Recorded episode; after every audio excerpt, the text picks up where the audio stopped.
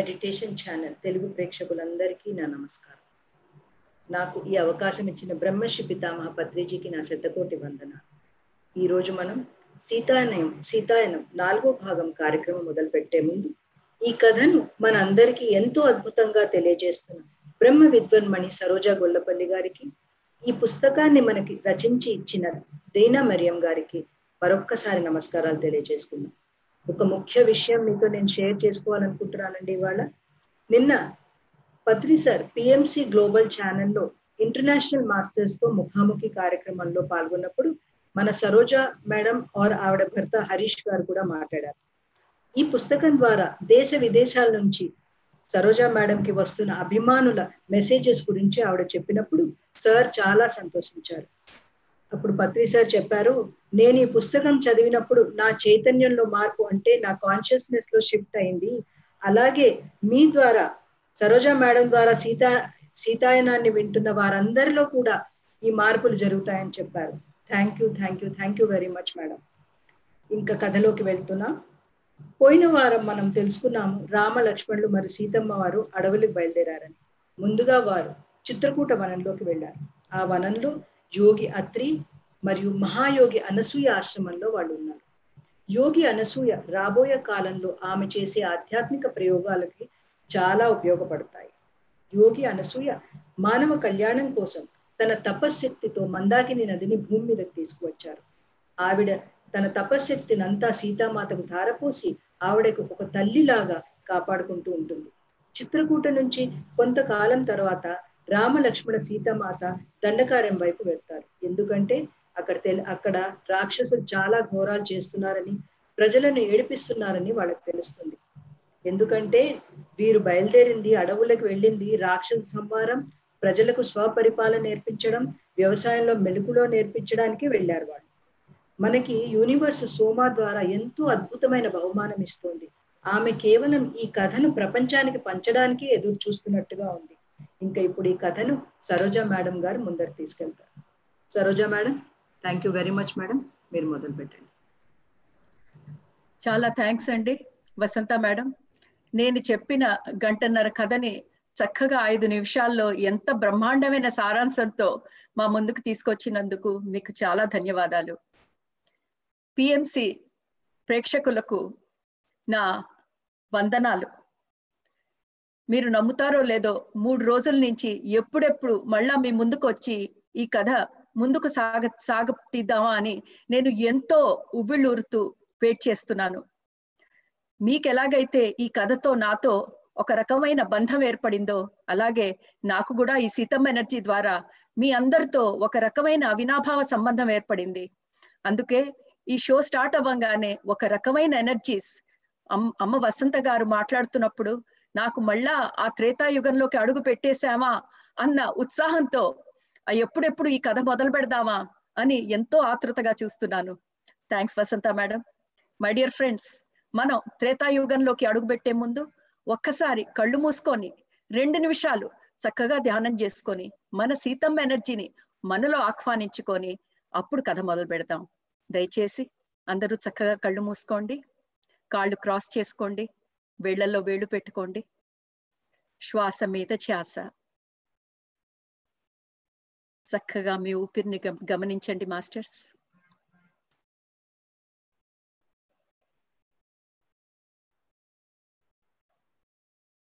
ఒక రెండు నిమిషాలు చక్కగా శ్వాస మీద ధ్యాస.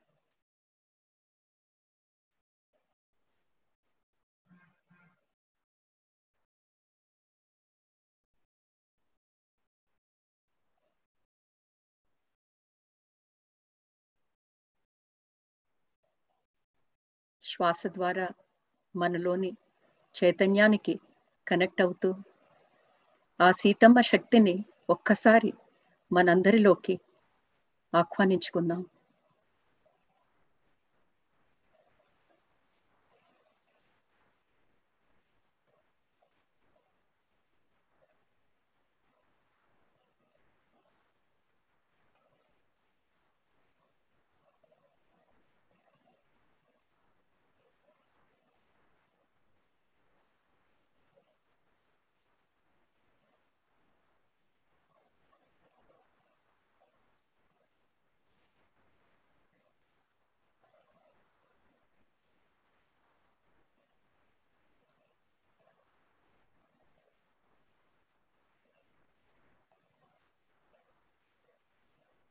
చక్కగా చేతులు రెండు రబ్ చేసుకొని కళ్ళ మీద పెట్టుకోండి. Ten nine eight seven six five four three two one చక్కా చేతులు తీసేసి కళ్ళు తెరవండి. ఓకే మాస్టర్స్ మనం ఈరోజు నాలుగవ భాగంలో ప్రవేశిస్తున్నాము. వసంత మేడం చెప్పినట్టు మన సీతమ్మ మన శ్రీరాముల వారు ఇప్పుడు పంచవటిలోకి వచ్చేసారు పంచవటి అంటే ఐదు చెట్లు. పంచ ఐదు వటి అంటే చెట్లు. ఆ పంచవటి అన్న అద్భుతమైన స్థలానికి శ్రీరాముల వారు మన సీతమ్మ వేంచేశారు. పోయినసారి నేను చెప్పినట్టు పంచవటిలో ఆ గోదావరమ్మ తల్లి ఎంతో అద్భుతంగా ప్రవహిస్తూ చూసి సీతమ్మ తల్లికి ఎంతో ఆనందం కలిగింది. మన వసంత మేడం చెప్పినట్టు ఆ గోదావరమ్మ తల్లి మన సీతమ్మని ఒక మాత ఒక తల్లిగా భావిస్తోంది. తన కూతుర్ని అక్కడ చూసి సీతమ్మకి ఎంతో ఆనందం. మొదటిసారి చిత్రకూటంలో చూసిన ఆ గోదావరమ్మ చక్కగా ఎంతో ఉత్సాహంగా ఇక్కడ పారుతూ ఎంతో పెద్ద గోదావరి నదిగా మారిపోయింది పంచవటికి వచ్చేటప్పటికి. పోయినసారి నేను ఈ కథ ముగించే ముందు ఒక సన్నివేశాన్ని మీతో పంచుకున్నాను. అదే సన్నివేశం ఒక్కసారి మరలా చెప్పుకుంటూ అక్కడి నుంచి ముందుకెళ్దాం. పంచవట్టిలో ఎన్నో భౌతిక అందాలు ఉన్నాయి నది ఎంతో బాగా ప్రవహిస్తోంది. ఎక్కడ చూసినా చెట్లు పువ్వులు కాయలు ఆకులు ఎంతో ప్రకృతి సమృద్ధిగా ఉన్నట్టు కనిపిస్తోంది. అన్ని నదులన్నీ చక్కగా నీళ్ళతో నిండి ఉన్నాయి ఆ పంచవటి చుట్టూ ఎంతో అందంగా అనిపిస్తోంది. కానీ శ్రీరాముల వారికి అమ్మ సీతమ్మకి ఏదో ఎక్కడో వెళుతున్న భావన. బాహ్య ప్రపంచం ఎంతో అందంగా ఉన్నా మాతకి ఎందుకో ఆ లోపలి ప్రపంచంలో ఏదో వెళుతున్నట్టు ఫీలింగ్ అలా వాళ్ళు అనుకుంటున్న రోజుల్లో ఒక రోజు వాళ్ళ ఆశ్రమానికి ఎంతో మంది ఋషిమునులు వెంచేస్తారు. వాళ్ళు మాటల్లో శ్రీరాముడికి అర్థం అవుతుంది ఆ వెలితి దేని వల్ల వస్తుందో ఆ పంచవట్టికి అని. వాళ్ళు చెప్పింది ఏంటంటే ఏదైతే ఆ పంచవటి చుట్టూ ఉన్న వన ప్రాంతాలు ఏదైతే ఉన్నాయో అక్కడ రావణాసుడు ఎవడైతే లంకకి రాజో తన సేనాధిపతులను అక్కడ స్థావరం కింద పెట్టి అక్కడ చాలా మంది సేనాధిపతుల్ని అక్కడుంచి అక్కడి నుంచి ఉత్తరం వైపుకి వెళ్ళటానికి ప్రిపేర్ చేస్తున్నాడని. సో పంచవటి వాళ్ళకి ఒక పెద్ద స్థావరం ఆ పంచవటి చుట్టూ ఉన్న అడవులు. దాని వలన ఆ వాళ్ళ సేనాధిపతి వాళ్ళ సైన్యం అంటే ఎవరిది? రావణాసురుడి సేనాధిపతులు వాళ్ళ సైన్యం ఇక్కడ ఉండటం వలన ఆ స్థలమంతా ఎన్నో బాధలకి గురవుతోంది. అందుకే మాతకి పంచవటి చుట్టూ అంతా సవ్యంగా భౌతికంగా కనిపించిన ఆ చట్టు చుట్టుపక్కల ప్రాంతాలు ఎంతో నష్టానికి గురవుతున్నాయి. ఎవరి వలన? రావణాసుడి సైన్యం వలన. దాని వలన అదొక బాధ. ఎంతో మంది ఎన్నెన్నో పోగొట్టుకుంటున్నారు. ఆ పంచవటి చుట్టూ ఉన్న చిన్న చిన్న గ్రామాల్లో జనాలు అతి కష్టంగా రోజులు గడుపుతున్నారు. అప్పుడు యోగులు చెప్తారు శ్రీరాముల వారికి ఇక్కడ సైన్యాన్ని ఉంచిన ఉద్దేశం ఏమిటంటే ఇక్కడి నుంచి ఎందుకంటే లంక దక్షిణం వైపు ఉంది దక్షిణం నుంచి ఉత్తరం వైపుకు వెళ్ళాలంటే మధ్యలో ఒక స్థావరం కావాలి. అందుకని రావణుడు పంచవటిని పంచవటి చుట్టూ ఉన్న ఆ వన్య ప్రాంతాన్ని తన బేస్ అంటే తన స్థావరం కింద మార్చుకున్నాడు అని. అప్పుడు మన శ్రీరాములు వారు అంటారు సీతమ్మతోనూ ఆ యోగులతోనూ. అయితే మేమిప్పుడు రావణాసురుడి అతి ముఖ్యమైన స్థావరంలోకి ప్రవేశించామన్నమాట అయితే మేము అతి జాగ్రత్తగా ఉండాల్సిన టైం వచ్చింది అని. అప్పుడు అమ్మవారు మన సీతమ్మ తల్లి శ్రీరాముడితో అడుగుతుంది రావణుడు అంత శక్తిశాలి అయిపోయాడా? ఎందుకంటే యోగులు కూడా భయపడుతున్నారు. ఇందాక నేను చెప్పింది వచ్చిన వాళ్ళు ఆశ్రమ ఋషులు యోగులు. మరి వాళ్ళ దగ్గర మంత్రబలం చాలా ఉంటుంది కదా. మరి ఈ రావణాసురుడు ఇంత శక్తివంతుడైపోయాడా? ఆ యోగులు కూడా ఆయనకు భయపడుతున్నాడు. యోగులకున్న మంత్రాలు ఆయన్ని దూరం ఉంచలేవా అని మాత అడుగుతుంది. అప్పుడు ఒక యోగి రావణాసురుడు గురించి ఇంకొంచెం వివరంగా మాతకి చెప్తాడు. అంటాడు రావణాసురుడు తను చేసిన తపస్సుతో ఎంత శక్తి సంపాదించాడంటే మేము ఏ మంత్రం చెప్పినా ఆ మంత్రశక్త శక్తిని విహీనం చేసే అంటే ఆ శక్తిని కూడా విహీనం చేసే శక్తి రావణాసురుడు అర్జించుకున్నాడు.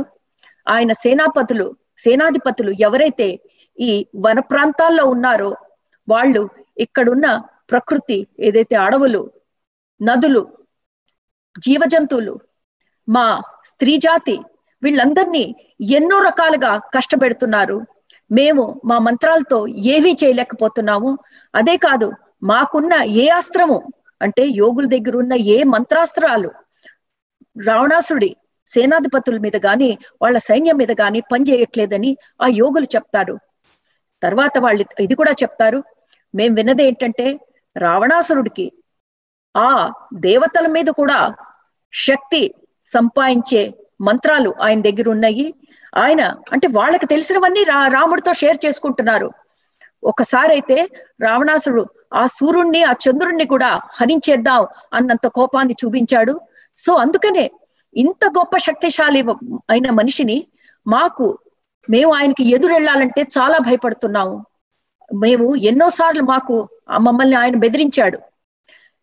నా దగ్గర ఉన్న శక్తి ముందు మీరు ఆగలేరు అని. అందుకనే మేము ఎంతో భయంతో బతుకుతున్నాము. ఇదే కాదు మేమే కాదు. ఈ సౌరమండలంకి అతీతంగా ఉన్న వాళ్ళు కూడా ఈ రావణాసుడు శక్తికి అత్యంత భయభీతులవుతున్నారు. మా నమ్మకం ఏమిటంటే ఆయన్ని ఎవరైనా ఆయన మట్టు మాయం చేయగలడు. మేము ఆయన శక్తిని ఎన్నోసార్లు దాని ప్రూఫ్ చూసాము ఇంకా మేము దాన్ని పరీక్షించదలుచుకోలేదు. ఎందుకంటే రావణాసుడు చాలా శక్తివంతుడయ్యాడన్న సంగతి మాకు ఖచ్చితంగా తెలుసు అని. అప్పుడు సీతమ్మ తల్లి రాముల వంక చూసి రాముల వారి వంక చూసి ఇంకా ఇప్పుడు మనం వచ్చేసాము. మీరు భయపడాల్సిన అవసరం లేదు అని యోగులకి చెప్పి బహుశా మేము ఇక్కడ రావ రావాల్సినకి ఇదే ముఖ్య కారణమేమో అని. మనకి తెలిసింది అదే కండి కదండి? అదే ముఖ్య కారణం. అందుకనే ఆ రోజు సీతమ్మ తల్లి చెప్పింది ఏమిటంటే తల్లి కైకైని లేకపోతే ఆ సేవకురాలు మంత్ర మంతర్ని ఏమి అనకండి. ఇది ఎక్కడో దైవిక లోకంలో జరిగిన సంఘటన వలన మాకు ఇది రాసి పెట్టుంది. మేము అడవులకు వెళ్ళేది అవశ్యం. మేము ఖచ్చితంగా దాని ప్రకారం మేము అడవులకు వెళ్ళాలి. ఆ రోజు ఆ మాత మాత సోమకి మాట చెప్తుంది. ఇప్పుడు అదే మాట ఇక్కడ సోమ ఆ జ్వాల ద్వారా ఏదైతే జ్వాల అయోధ్యలో మాత చిదగ్ని ద్వారా స్థాపిస్తుందో మళ్ళా అదే మాట సోమకి వినిపిస్తోంది. మాత చెప్తోంది. ఇదే కారణం మనం అడవిలకి రావటానికి అని శ్రీరాములు వారితో పంచుకుంటోంది. తర్వాత ఆ యోగులు వెళ్ళిపోయినాక మాత చాలా దుఃఖిస్తుంది. ఎందుకంటే మాత ఎవరి బాధ తట్టుకోలేదు. అంత పరమ యోగులు వచ్చి తన దగ్గర అంత బాధపడితే మరి మాతకి బాధ ఉండదా? అప్పుడు మాత శ్రీరాముడితో లక్ష్మణుడితో లక్ష్మణుడు వారితో ఇద్దరితో చెప్తుంది. మనం రావణాసురుడిని ఇలా వదిలేయటానికి వీల్లేదు. ఆయన్ని ఎవరు ఎదిరించట్లేదు కాబట్టి ఇష్టం వచ్చినట్టు చేస్తున్నాడు. ఇలా చేస్తూ పోతే ఈ ప్రకృతి మాత కొన్ని ఏళ్ళు పోతే అసలు ఏమీ మిగలదు. ఎంతెంతో మంది గొప్పవాళ్ళు ఈ ప్రకృతి మాత గురించి ఎంతెంతో త్యాగాలు చేశారు. అవన్నీ ఈ రావణుడు చేసే దుష్కార్యాల వలన మొత్తం ప్రకృతి మాతే మట్టు మాయం అయ్యేట్టుంది మనం అది జరగటానికి మనం అది జరగనీయం అది జరగటానికి వీల్లేదు అని మాత చెప్తుంది. అప్పుడు లక్ష్మణుడు కూడా సీతమ్మ వారు చెప్పింది ఒప్పుకొని అంటాడు లేదు లేదు అన్నయ్య మనం తప్పకుండా శ్రీ రావణాసుడి మీద దండెత్తాలి. రాములు వారు అంటారు సీత లక్ష్మణ మనం కొన్నాళ్ళు ఆగాలి. దేనికైనా ఒక సమయం ఉంటుంది. ఇప్పుడు మనం రావణాసుడి మీద ఏ కారణం చేత దండెత్తుతాం? మర్చిపోవద్దు రావణాసుడు ఒక గొప్ప జ్ఞాని. గొప్ప జ్ఞాని కరెక్టే కానీ చూడండి మై ఫ్రెండ్స్ జ్ఞానం దేనికి వాడుతున్నాడో? అలాంటిది మనం మొదట్లో అనసూయ సోమ మాట్లాడుకోవటం కూడా విన్నాం ఏమిటి? ఒక జ్ఞానం ఉంటే సరిపోదు. దాంతో పాటి వివేకం కూడా ఉండాలి. అందుకే అయోధ్య వాసులు ఇది వాళ్ళకి బాగా తెలుసు. వాళ్ళు రావణాసురుడు. ఎంత దుష్కార్యాలు చేస్తున్నాడో ఎంత గొప్పవాడైనా ఎన్ని మంత్రతంత్రాలు వచ్చిన వాడైనా దాన్ని లోక కళ్యాణానికి వాడకపోవటంతో అయోధ్య వాసులకి ఇదొక లెసన్ ఏమిటి? ఒక్క జ్ఞానం ఉంటే సరిపోదు దాంతో పాటి తగినంత వివేకం ఉండాలి అని. సో ఇదే మనం రావణాసుడు కేసులో చూస్తున్నాము. రాముడు అంటున్నాడు ఆయన చాలా గొప్ప జ్ఞాని కరెక్టే అదే కాదు ఆయన శివుడు భక్తుడు. మనం కారణం లేకుండా అంత గొప్ప శివభక్తుడిని మనం ఆయన మీద దండెత్తలేవు మనకి చాలా క్లియర్గా ఒక కారణం కావాలి. ఒక కారణం ఉంటే గాని మనం ఈ ఆక్రమణం అంటే రావణాసుడి దండెత్తటం అనేది జరగదు అని. అప్పుడు సీతమ్మ తల్లి అంటుంది ఇంత వింటున్నాం కదా ఇంతమంది మహాయోగులు ఆశ్రమాల నుంచి వచ్చి మనకి చెప్తున్నారు కదా అది మనకి సరిపోదా? ఇంకా కారణాలు కావాలా? అప్పుడు శ్రీరాములు వారు చెప్తాడు లక్ష్మణ సీత రావణాసుడు చాలా తెలివిగా తన సేనని ఇక్కడ పెట్టి వాళ్ళ ద్వారా ఈ విధ్వంసం చేయిస్తున్నాడు. కానీ ఎక్కడ దీని వెనకాతల రావణాసురుడు ఉన్నట్టు మనకి ఏ మాత్రం ప్రూఫ్ లేవు. ఎక్కడా ఏమీ ఎవిడెన్స్ వదలట్లేదు. అలాంటప్పుడు వెనకున్న కారణం మన కళ్ళ ముందు లేనప్పుడు ఎవరో చేస్తున్న పనికి మనం రావణాసురుడి మీద దండెత్తలేము.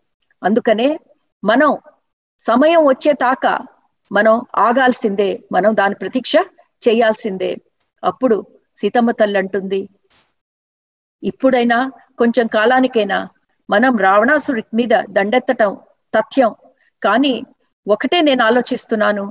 మనం రావణాసుడి మీద దండెత్తినప్పుడు అప్పుడు అయ్యే యుద్ధం దాని వలన కలిగే మొత్తం ఏదైతే ఈ ప్రకృతి అంతా ప్రకృతి మీద కూడా చాలా ప్రభావం ఉంటుంది కదండి. ఏ యుద్ధాలైనా ఆ ప్రకృతి మీద అయ్యే ఆ నెగటివ్ ఇంపాక్ట్ ఏదైతే ఉందో యుద్ధం వలన అది తలుచుకుంటే నాకు చాలా బాధగా ఉంది. కానీ మనకి వేరే గత్యంతరం లేదు. రావణాసుడు చేస్తున్న దుశ్చర్యల వలన మనం రావణాసుడిని ఎదుర్కోవాల్సిన సమయం ఆసన్నమవుతోంది అని సీతామాత లక్ష్మణుడితో రావణుడితో అంటుంది లక్ష్మణుడితో శ్రీరాముల వారితో అంటుంది. అప్పుడు లక్ష్మణుడు అంటాడు మనం కారణం కోసం ఎందుకు ఎదురు చూసా? చూడాలి. మనకి తెలిసినంత వరకు లక్ష్మణుడికి కొంచెం కోపం రాముల వారి మీద కొంచెం ఎక్కువ అని మనకి తెలుసు. ఇప్పుడు లక్ష్మణుడు కొంచెం కోపం తెచ్చుకొని కారణం కోసం మనం ఎందుకు ఎదురు చూస్తూ ఉండాలి? మనమే వెళ్ళి ఏదో సాకుతో ఆయన్ని ఉత్తేజపరుద్దాము. అప్పుడు ఆయన శ్రీ లంక నుంచి బయటకు వస్తాడు అది చాలు మనకి దండెత్తటానికి అంటే శ్రీరాములు వాడు అంటారు లక్ష్మణ శాంతించు. కొన్ని రోజుల్లోనే మనకి దారి బాగా తెలుస్తుంది. ఈ సమయంలో మనం ఎంతో ఓర్పుగా ఉండాల్సిన సమయం ఇది. రావణాసుడు చాలా చాలా శక్తిని సంపాదించాడు. ఎలాంటి శక్తి అంటే ఆ ఉత్తమ లోకాల్లో కూడా దేవదేవతలు కూడా భయపడుతున్నారు. కానీ రావణుడు ఒక్క మాట మర్చిపోయాడు. ఏమిటంటే ఏమి చేసినా దానికి కర్మ అనేది సూత్రం ఉంటుంది. కాస్ అండ్ ఎఫెక్ట్ ప్రతి కారణానికి ఒక పరిణామం ఉంటుంది. రావణాసుడు చేస్తున్న ప్రతి పనికి పరిణామం ఆయన చూస్తాడు. అదే ఆయన సర్వనాశనానికి కార్యం కారణం అవుతుంది ఇప్పుడు ఆయన నాటుతున్న విత్తనాలు ఏదైతే ఉన్నాయో అది ఆయన సర్వనాశనానికే దారి తీస్తాయి అని శ్రీరాముల వారు సీతమ్మ తల్లికి లక్ష్మణుడికి వివరిస్తారు. ఆ మర్నాడు శ్రీరాముల వారు తల్లి సీతమ్మ లక్ష్మణులు ముగ్గురు కలిసి ఒక గొప్ప యోగి ఆశ్రమానికి వెళ్తారు. ఏదైతే చిత్రకూ వాళ్ళ పంచవటి దగ్గర ఎక్కడైతే ఉంటున్నారో ఆ పక్కనే ఈ ఆశ్రమం ఉంటుంది. ఇక్కడ మనకి ఒక గొప్ప యోగి యోగిని భార్యాభర్తలైన వాళ్ళని మనకి పరిచయం చేస్తున్నారు. గొప్ప యోగి పేరు యోగి అగస్ అగస్య అగస్య మహాముని. వాళ్ళ ఆయన భార్య గొప్ప చాలా గొప్ప యోగిని లోపాముద్రాదేవి. వాళ్ళిద్దరూ అక్కడ పంచవట్టి దగ్గర ఆశ్రమంలో ఉంటూ ఉంటారు. సో ఇక్కడ శ్రీరాముల వారు సీతమ్మ తల్లి లక్ష్మణుడు ముగ్గురు కలిసి వాళ్ళని దర్శనం చేసుకోవటానికి వెళ్తారు. ఇక్కడ ఈ కథలో మనం ఏం చూస్తున్నామంటే ఈ పద్నాలుగేళ్ళు వనవాసంలో సీతమ్మ తల్లి శ్రీరాముల వారు ఎంతో గొప్ప గొప్ప యోగులని ఋషులని ఎక్కడ చూస్తే అక్కడ చక్కగా వాళ్ళని కలిసి వాళ్ళతో పాటు ధ్యానం చేసి వాళ్ళ దగ్గర ఎన్నెన్నో మంచి విషయాలు నేర్చుకుంటూ వస్తున్నారు. ఇలా ఈ కథలో మనకి ఎన్నెన్నో గొప్ప యోగులు మనకి పరిచయం అవుతారు. యోగులు ఒక్కళ్ళే కాదు వాళ్ళ పత్నులు ఇంకా ఎంత గొప్ప యోగునిలో అది మనకి ఈ కథలో ఒక్కొక్క స్టేజ్లో తెలుస్తూ వస్తుంది. ఇందాక చిత్రకూటంలో ఉన్నప్పుడు నేను చెప్పాను వాళ్ళు కలిసింది గొప్ప యోగి అత్రి అత్రి మహాముని ఆయన భార్య గొప్ప యోగిని అనసూయమ్మని. అనసూయమ్మ తన ధ్యాన ఫలం అంతా ఎవరికి ధారపోస్తుంది? సీతమ్మ తల్లికి ధారపోస్తుంది. సీతమ్మ తల్లికి మాట ఇస్తుంది నువ్వు ఎక్కడున్నా నేను నీకు అండగా ఉంటాను అని. అక్కడ మనం ఒక గొప్ప దంపతుల్ని పరిచయం చేసుకున్నాం. మళ్ళా ఇక్కడ పంచవటి దగ్గరికి వచ్చేటప్పటికి ఇంకొక గొప్ప ఆధ్యాత్మిక దంపతుల్ని మనకి పరిచయం చేస్తున్నారు ఈ సీతాయనం ద్వారా. సో ఇక్కడ సీతమ్మ తల్లి శ్రీరాముల వారు లక్ష్మణులు ముగ్గురు కలిసి అగస్య మహాముని ఆయన పత్ని గొప్ప యోగి లోపాముద్రాదేవి దగ్గరికి వెళ్తారు. అక్కడికి వెళ్ళినప్పుడు వాళ్ళు గమనించింది ఏమిటంటే ఆ మహాయోగిని లోపాముద్రాదేవి ఒక గొప్ప తత్వవేత్త. ఎన్నెన్నో మంత్రాలు ఆవిడ సొంతంగా రాసింది.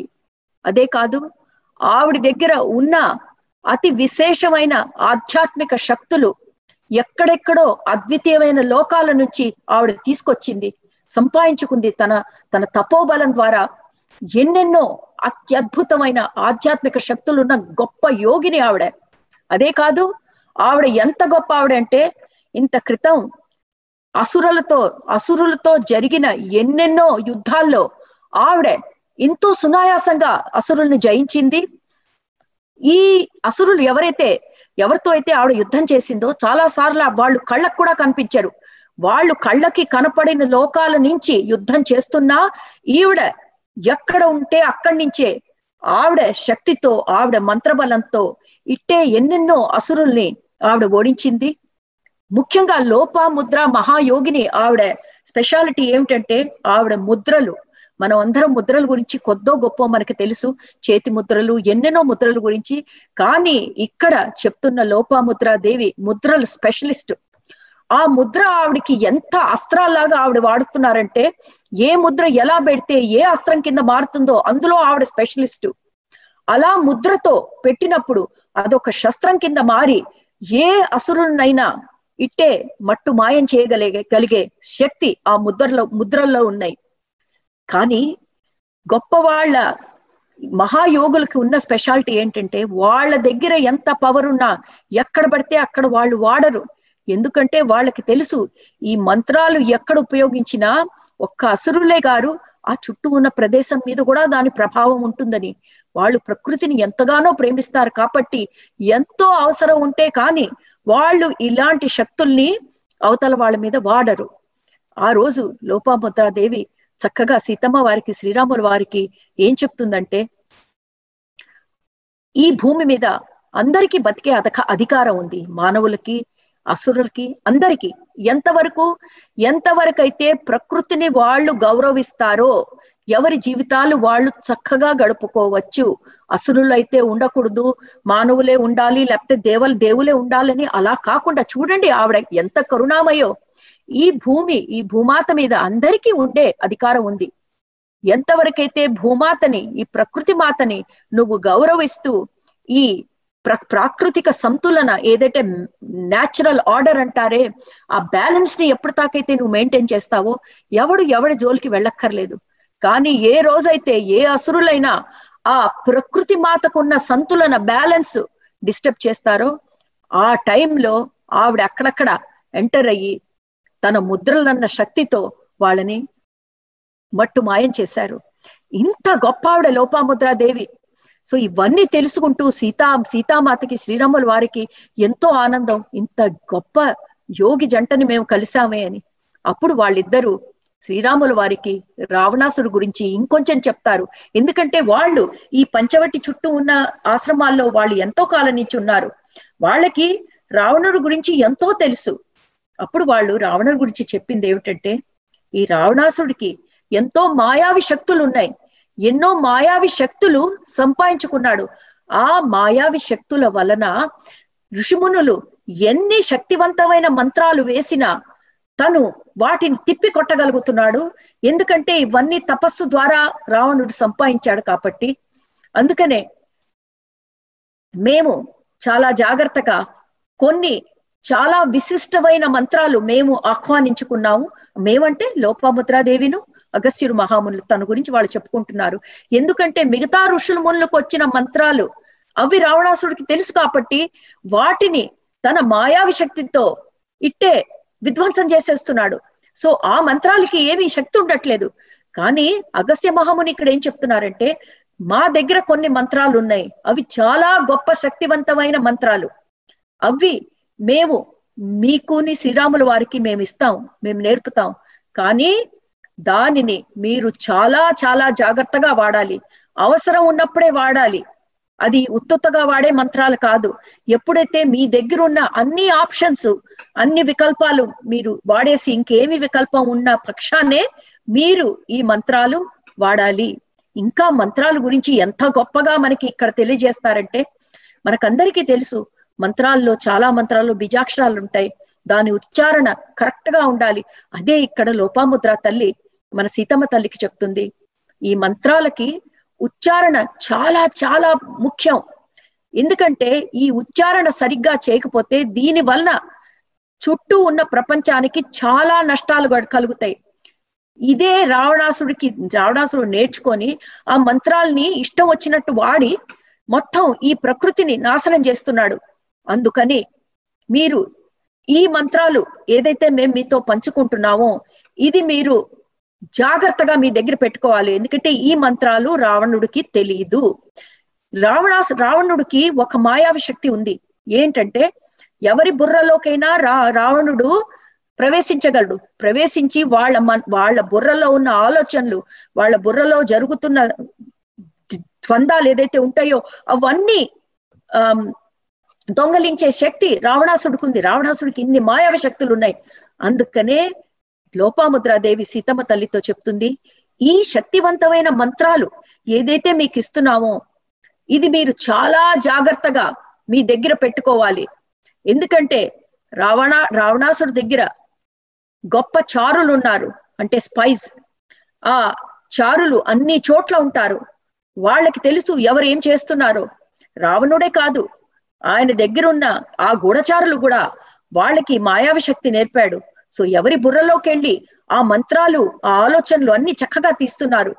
అందుకనే మీరు కనుక ఈ మంత్రాలని తీసుకుంటే అని చెప్పబోతున్నప్పుడు అప్పుడు శ్రీరాముడు అమ్మ లోపాముద్రావి దేవితో చెప్తారు ఈ మంత్రాలు ఏదైతే మీరు మాకు ఇచ్చారో మేము దాన్ని మా సబ్ కాన్షియస్ అంటే మనకి conscious mind subconscious mind దాని పొరల్లో మేము చక్కగా దాచిపెడతాము. సబ్ కాన్షియస్ మైండ్లో దాచేస్తే రోజువారీగా అది బయటికి రాదు. అది బయటికి రాకపోతే రావణుడికి తెలియదు మేము మా దగ్గర ఆ మంత్రాలు ఉన్నట్టు. సో చూడండి ఎంత ఎంత గొప్ప ఆధ్యాత్మిక సాధనలు చేస్తున్నారో. చక్కగా ఆ మంత్రం తీసుకొని ఎక్కడో సబ్ కాన్షియస్ మైండ్లో దాన్ని చక్కగా దాచేసి మాట లోపాముద్ర మాతకి మాటిస్తారు అత్యంత అవసరమైన పరిస్థితిలోనే ఆ మైండ్లో ఉన్న పొరల్లో నుంచి ఆ సబ్ కాన్షియస్ మైండ్లో నుంచి ఆ గొప్ప మంత్రాలు మేము బయట తీసి వాడతాము అని. ఆ మాట వినేటప్పటికీ అమ్మ లోపాముద్రాను అగస్య మహాముని ఎంతో సంశో సంతోషిస్తారు. ఆ మంత్రాలు తీసుకొని వాళ్ళు మళ్ళా పంచవటికి వచ్చేస్తారు. ఇంకా ఇలా జరుగుతున్నప్పుడండి ఈ పద్నాలుగేళ్ళు వనవాసం అని అనుకున్నాం కదా ఇప్పుడు ఒక్కేడాదే మిగిలింది. మాత ఇప్పుడు ఈ లాస్ట్ ఇయర్ మనకి వనవాసానికి ఆఖరి ఆఖరి సంవత్సరం ఇది. మాతకి పంచవటి అంటే చాలా చాలా ఇష్టం. అందు కానీ మాతకి ప్రకృతిలో వెళ్ళటం కూడా చాలా ఇష్టం. ఇక్కడ తన కూతురు గోదావరి ఎంతో అందంగా ప్రవహిస్తోంది. ఎప్పుడు సమయం దొరికినా మాత ఆ గోదావరి తీరాన కూర్చొని తన కూతురైన గోదావరితో ఎన్నెన్నో కబుర్లు చెప్తూ ఉంటుంది. ఆ గోదావరి అమ్మకి కూడా తన తల్లి వచ్చి తనతో ఇలా కబుర్లు చెప్తుంటే ఎంతో ఇష్టం. మాత ఇవన్నీ ఎంతో ఆనందిస్తున్నా మాతకి ఆ యోగులు ఆ ఆశ్రమ వాసులు చెప్పిన కథ గుర్తుకొచ్చినప్పుడల్లా అయ్యో దీనికి మేము ఏదైనా చెయ్యాలే అన్నది ఎప్పుడు మనసులో ఉంటుంది. కానీ రాముల వారు చెప్పిన మాట మనం సరైన సమయానికి వేచి చూడాలి. అందుకే వాళ్ళు సరైన సమయం కోసం ఎదురు చూస్తున్నారు. ఇలా ఉండగా ఒకరోజు ఒక యోగి వాళ్ళ ఆశ్రమానికి వచ్చి సీతమ్మ తల్లిని చూసి ఒక మాట అంటాడు. ఈ ఏడాది అమ్మా మీకు చాలా అత్యంత కష్టమైన అత్యంత కష్టమే కాదు మీకు చాలా డేంజరస్ అంటే మీ మీ మీకు చాలా హానికరమైన ఏడాది ఇది అని చెప్పి మీరు జాగ్రత్తగా ఉండాలమ్మా అని చెప్పి వెళ్ళిపోతాడు. అది శ్రీరాముల వారు లక్ష్మణులు కూడా వింటారు. అప్పుడు శ్రీరాముల వారు సీతమ్మ తల్లితో అంటారు ఆ యోగి చెప్పిన మాట నువ్వు కొట్టిపారేయటానికి లేదు. ఆయన చెప్పారంటే ఆయన ఏ ఖచ్చితంగా ముందు రాబోయే కాలం గురించి చూసి చెప్తున్నాడు. నువ్వు ఎప్పుడు పడితే అప్పుడు ఎందుకంటే మాతకి ప్రకృతి అంటే ఇష్టం. సో రాముల వారికి కూడా ఆ మాట తెలుసు.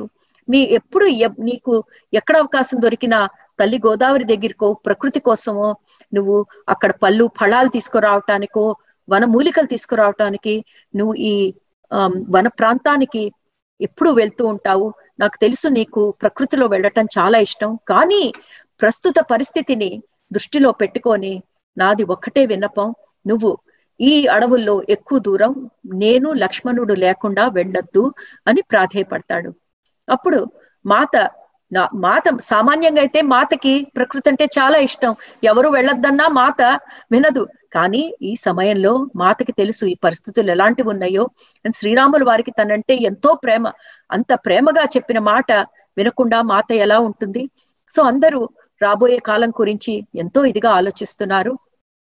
ఇలా ఉండగా ఇంకా శ్రీరాముల వారు లక్ష్మణులు ఎప్పుడు బయటికి వెళ్ళినా వాళ్ళకి రావణాసుడి ఆ, సేనాధిపతులు ఒక్కరి తర్వాత ఒకళ్ళు ఎదురు పడుతూనే ఉన్నారు. అలా వాళ్ళు ఒక్కొక్కళ్ళని చంపుకుంటూ పోతున్నారు. ప్రతిరోజు రావణ ప్రతిరోజు శ్రీరాముల వారు లక్ష్మణుడు ఇంటికి వచ్చినప్పుడు చెప్పే కథ ఇవాళ ఇంతమంది సేనాధిపతులను చంపాం ఇంతమంది సైన్యాలని చంపాం రావణుడికి చెందిన సేనలు ఒక్కొక్కసారి ఆ యుద్ధం ఏదైతే జరుగుతోందో ఆ పంచవటి చుట్టు ప్రాంతం ఉన్న అడవుల్లో చాలా ఘోరంగా జరుగుతోంది. అప్పుడు శ్రీరాములు వారు సీతమ్మ తల్లికి ఒక మాట చెప్తారు నేను వాళ్ళని జయిస్తున్నాను కానీ వా ఒక ఒక విషయం నేను గమనించాను. వాళ్ళు వాడుతున్న ఆయుధాలు ఏదైతే ఉన్నాయో ఎవరి గురించి? రావణుడి సైన్యం గురించి రావణుడి సేనాధిపతి గురించి చెప్తున్నారు. వాళ్ళు వాడుతున్న అస్త్రాలు ఏదైతే ఉన్నాయో నేను నా జీవితంలో అలాంటి అస్త్రాలు ఎప్పుడు ఎక్కడా చూడలేదు. అంటే అప్పుడు వాళ్ళకి అర్థం అవుతుంది అమ్మ లోపాముద్ర అగస్య మహాముని చెప్పిన వాటిలో ఎంత యథార్థం ఉందో రావణుడు తన తపోశక్తిని ఎంతలా బయట ప్రపంచాన్ని జయించటానికి ఎంత ప్రయత్నాలు చేస్తున్నాడు కొత్త కొత్త ఆయుధాలు కనిపెట్టి మాయావి శక్తుల్ని బాగా బలపరుచుకొని ఇదే ఆలోచిస్తూ వాళ్ళు కొంతకాలం ఉండిపోయారు. ఇలా చెప్తూ ఉంటే మాత ఒక్కసారి ఆలోచనలో పడుతుంది. ఎందుకంటే శ్రీరాముల వారు కూడా కొంచెం కన్సర్న్తో చెప్తున్నారు. మాత క- మాత ఒక్కసారి కొంచెం మాతకి కష్టం కలిగింది అనగానే ఇక్కడ మన సోమ కళ్ళల్లో నుంచి నీళ్ళు కారుతాయి. ఎందుకంటే ఆ సోమకి మన మాతకి ఉన్న కనెక్షనే ఈ కథంతా సోమ మనకి చెప్తోంది.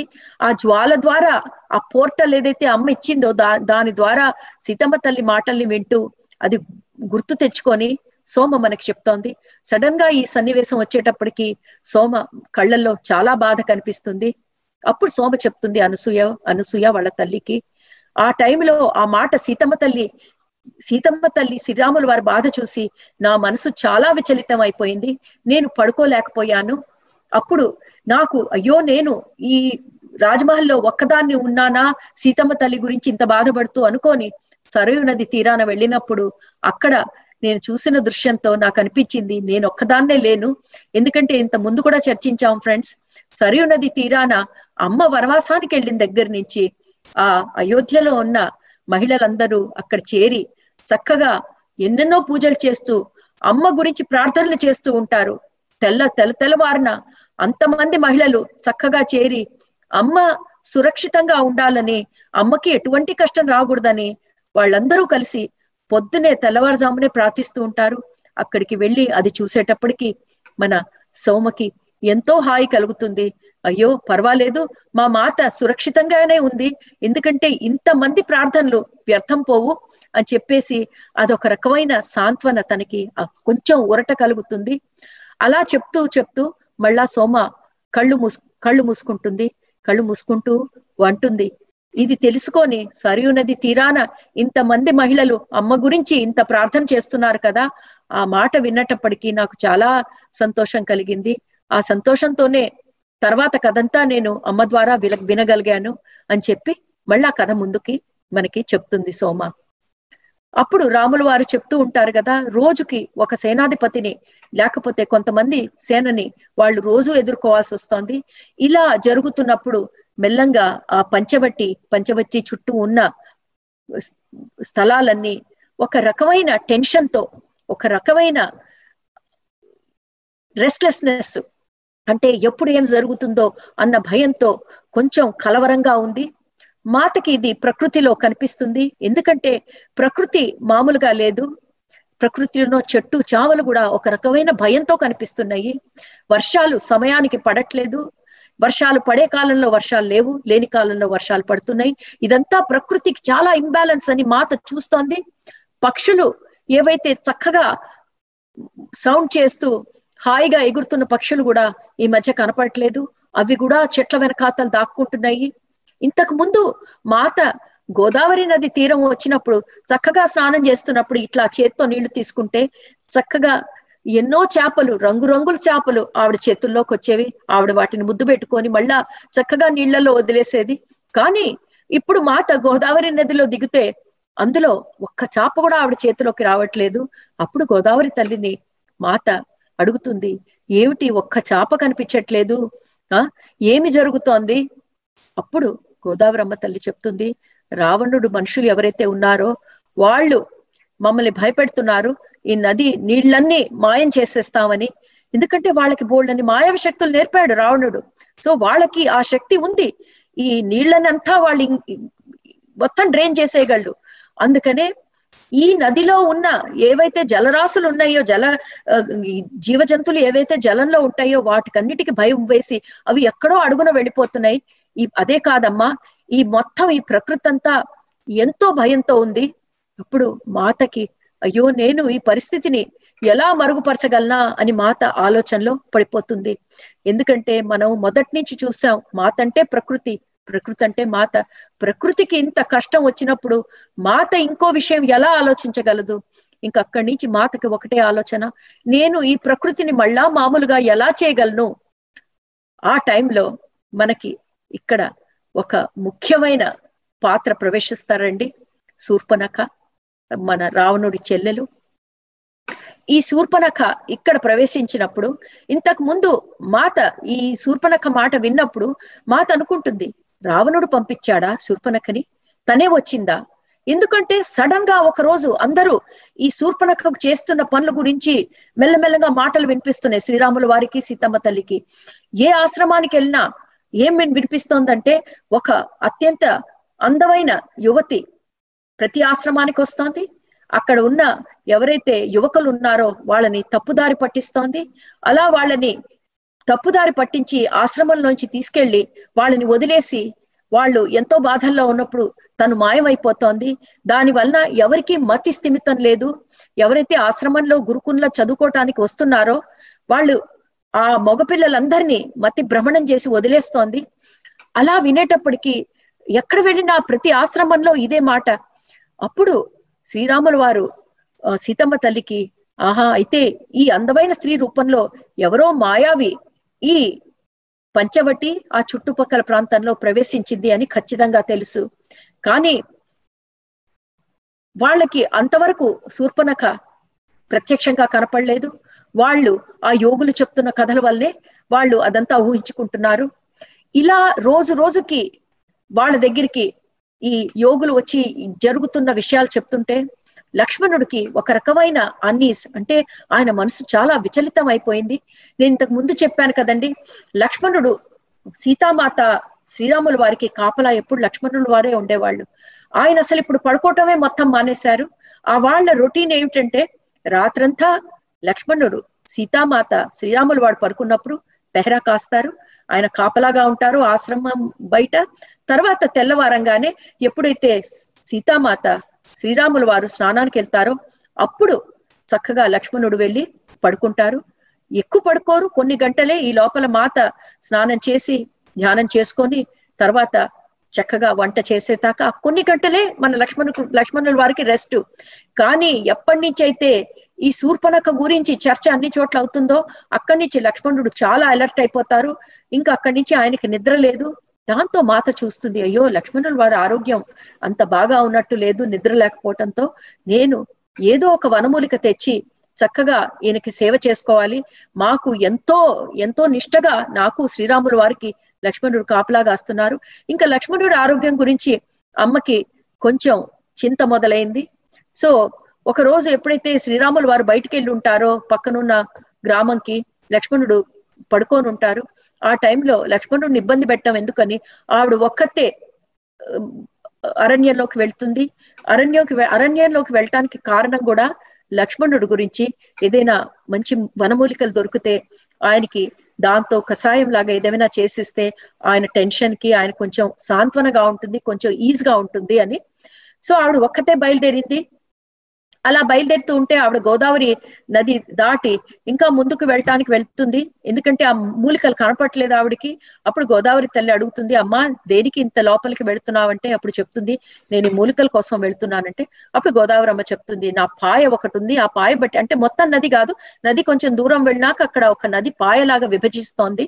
గోదావరి అమ్మ అంటుంది ఈ పాయ గుండా మీరు వెళ్ళండి దాని దాని ప్రకారం.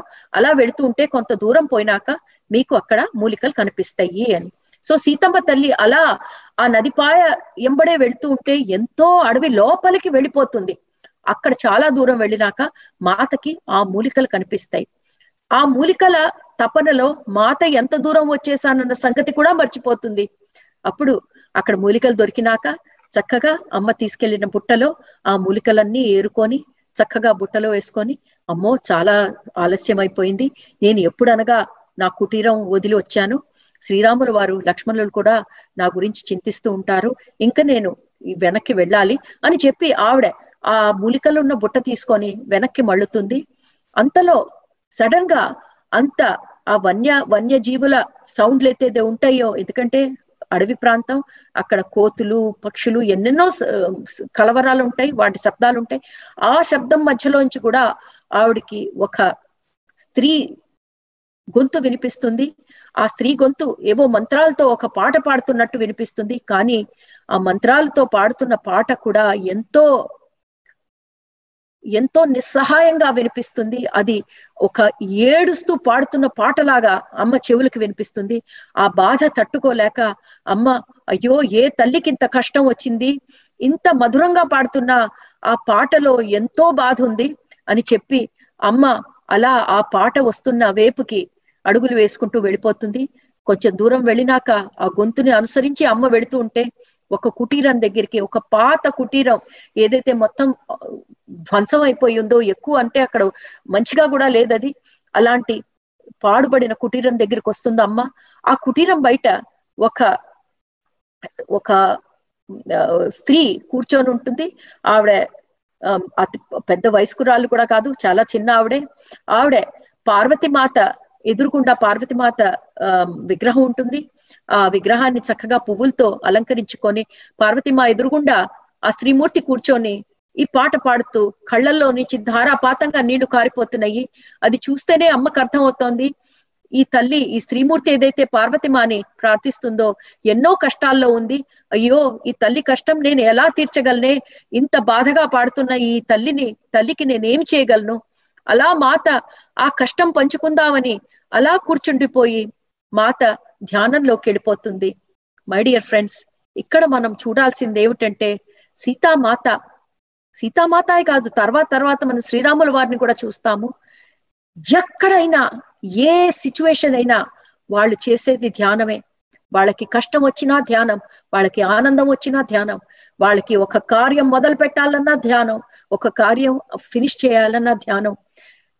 అన్ని సమయాల్లో ఒక సమయం ఇది అది కాకుండా మనం ఈ కథలో ఒక థీమ్ దానికి ఒక ఒక మెయిన్ థీమ్ మనం చూస్తున్నది ధ్యానం మై డియర్ ఫ్రెండ్స్ మాత ఏ ప్రతిసారి మనకి అది ఒక్కటే మాటి మాటికి మనలో మనల్ని ప్రయాణించే సందేశం మనకి అన్ని చోట్ల ఈ కథ ద్వారా ఇస్తున్నారు.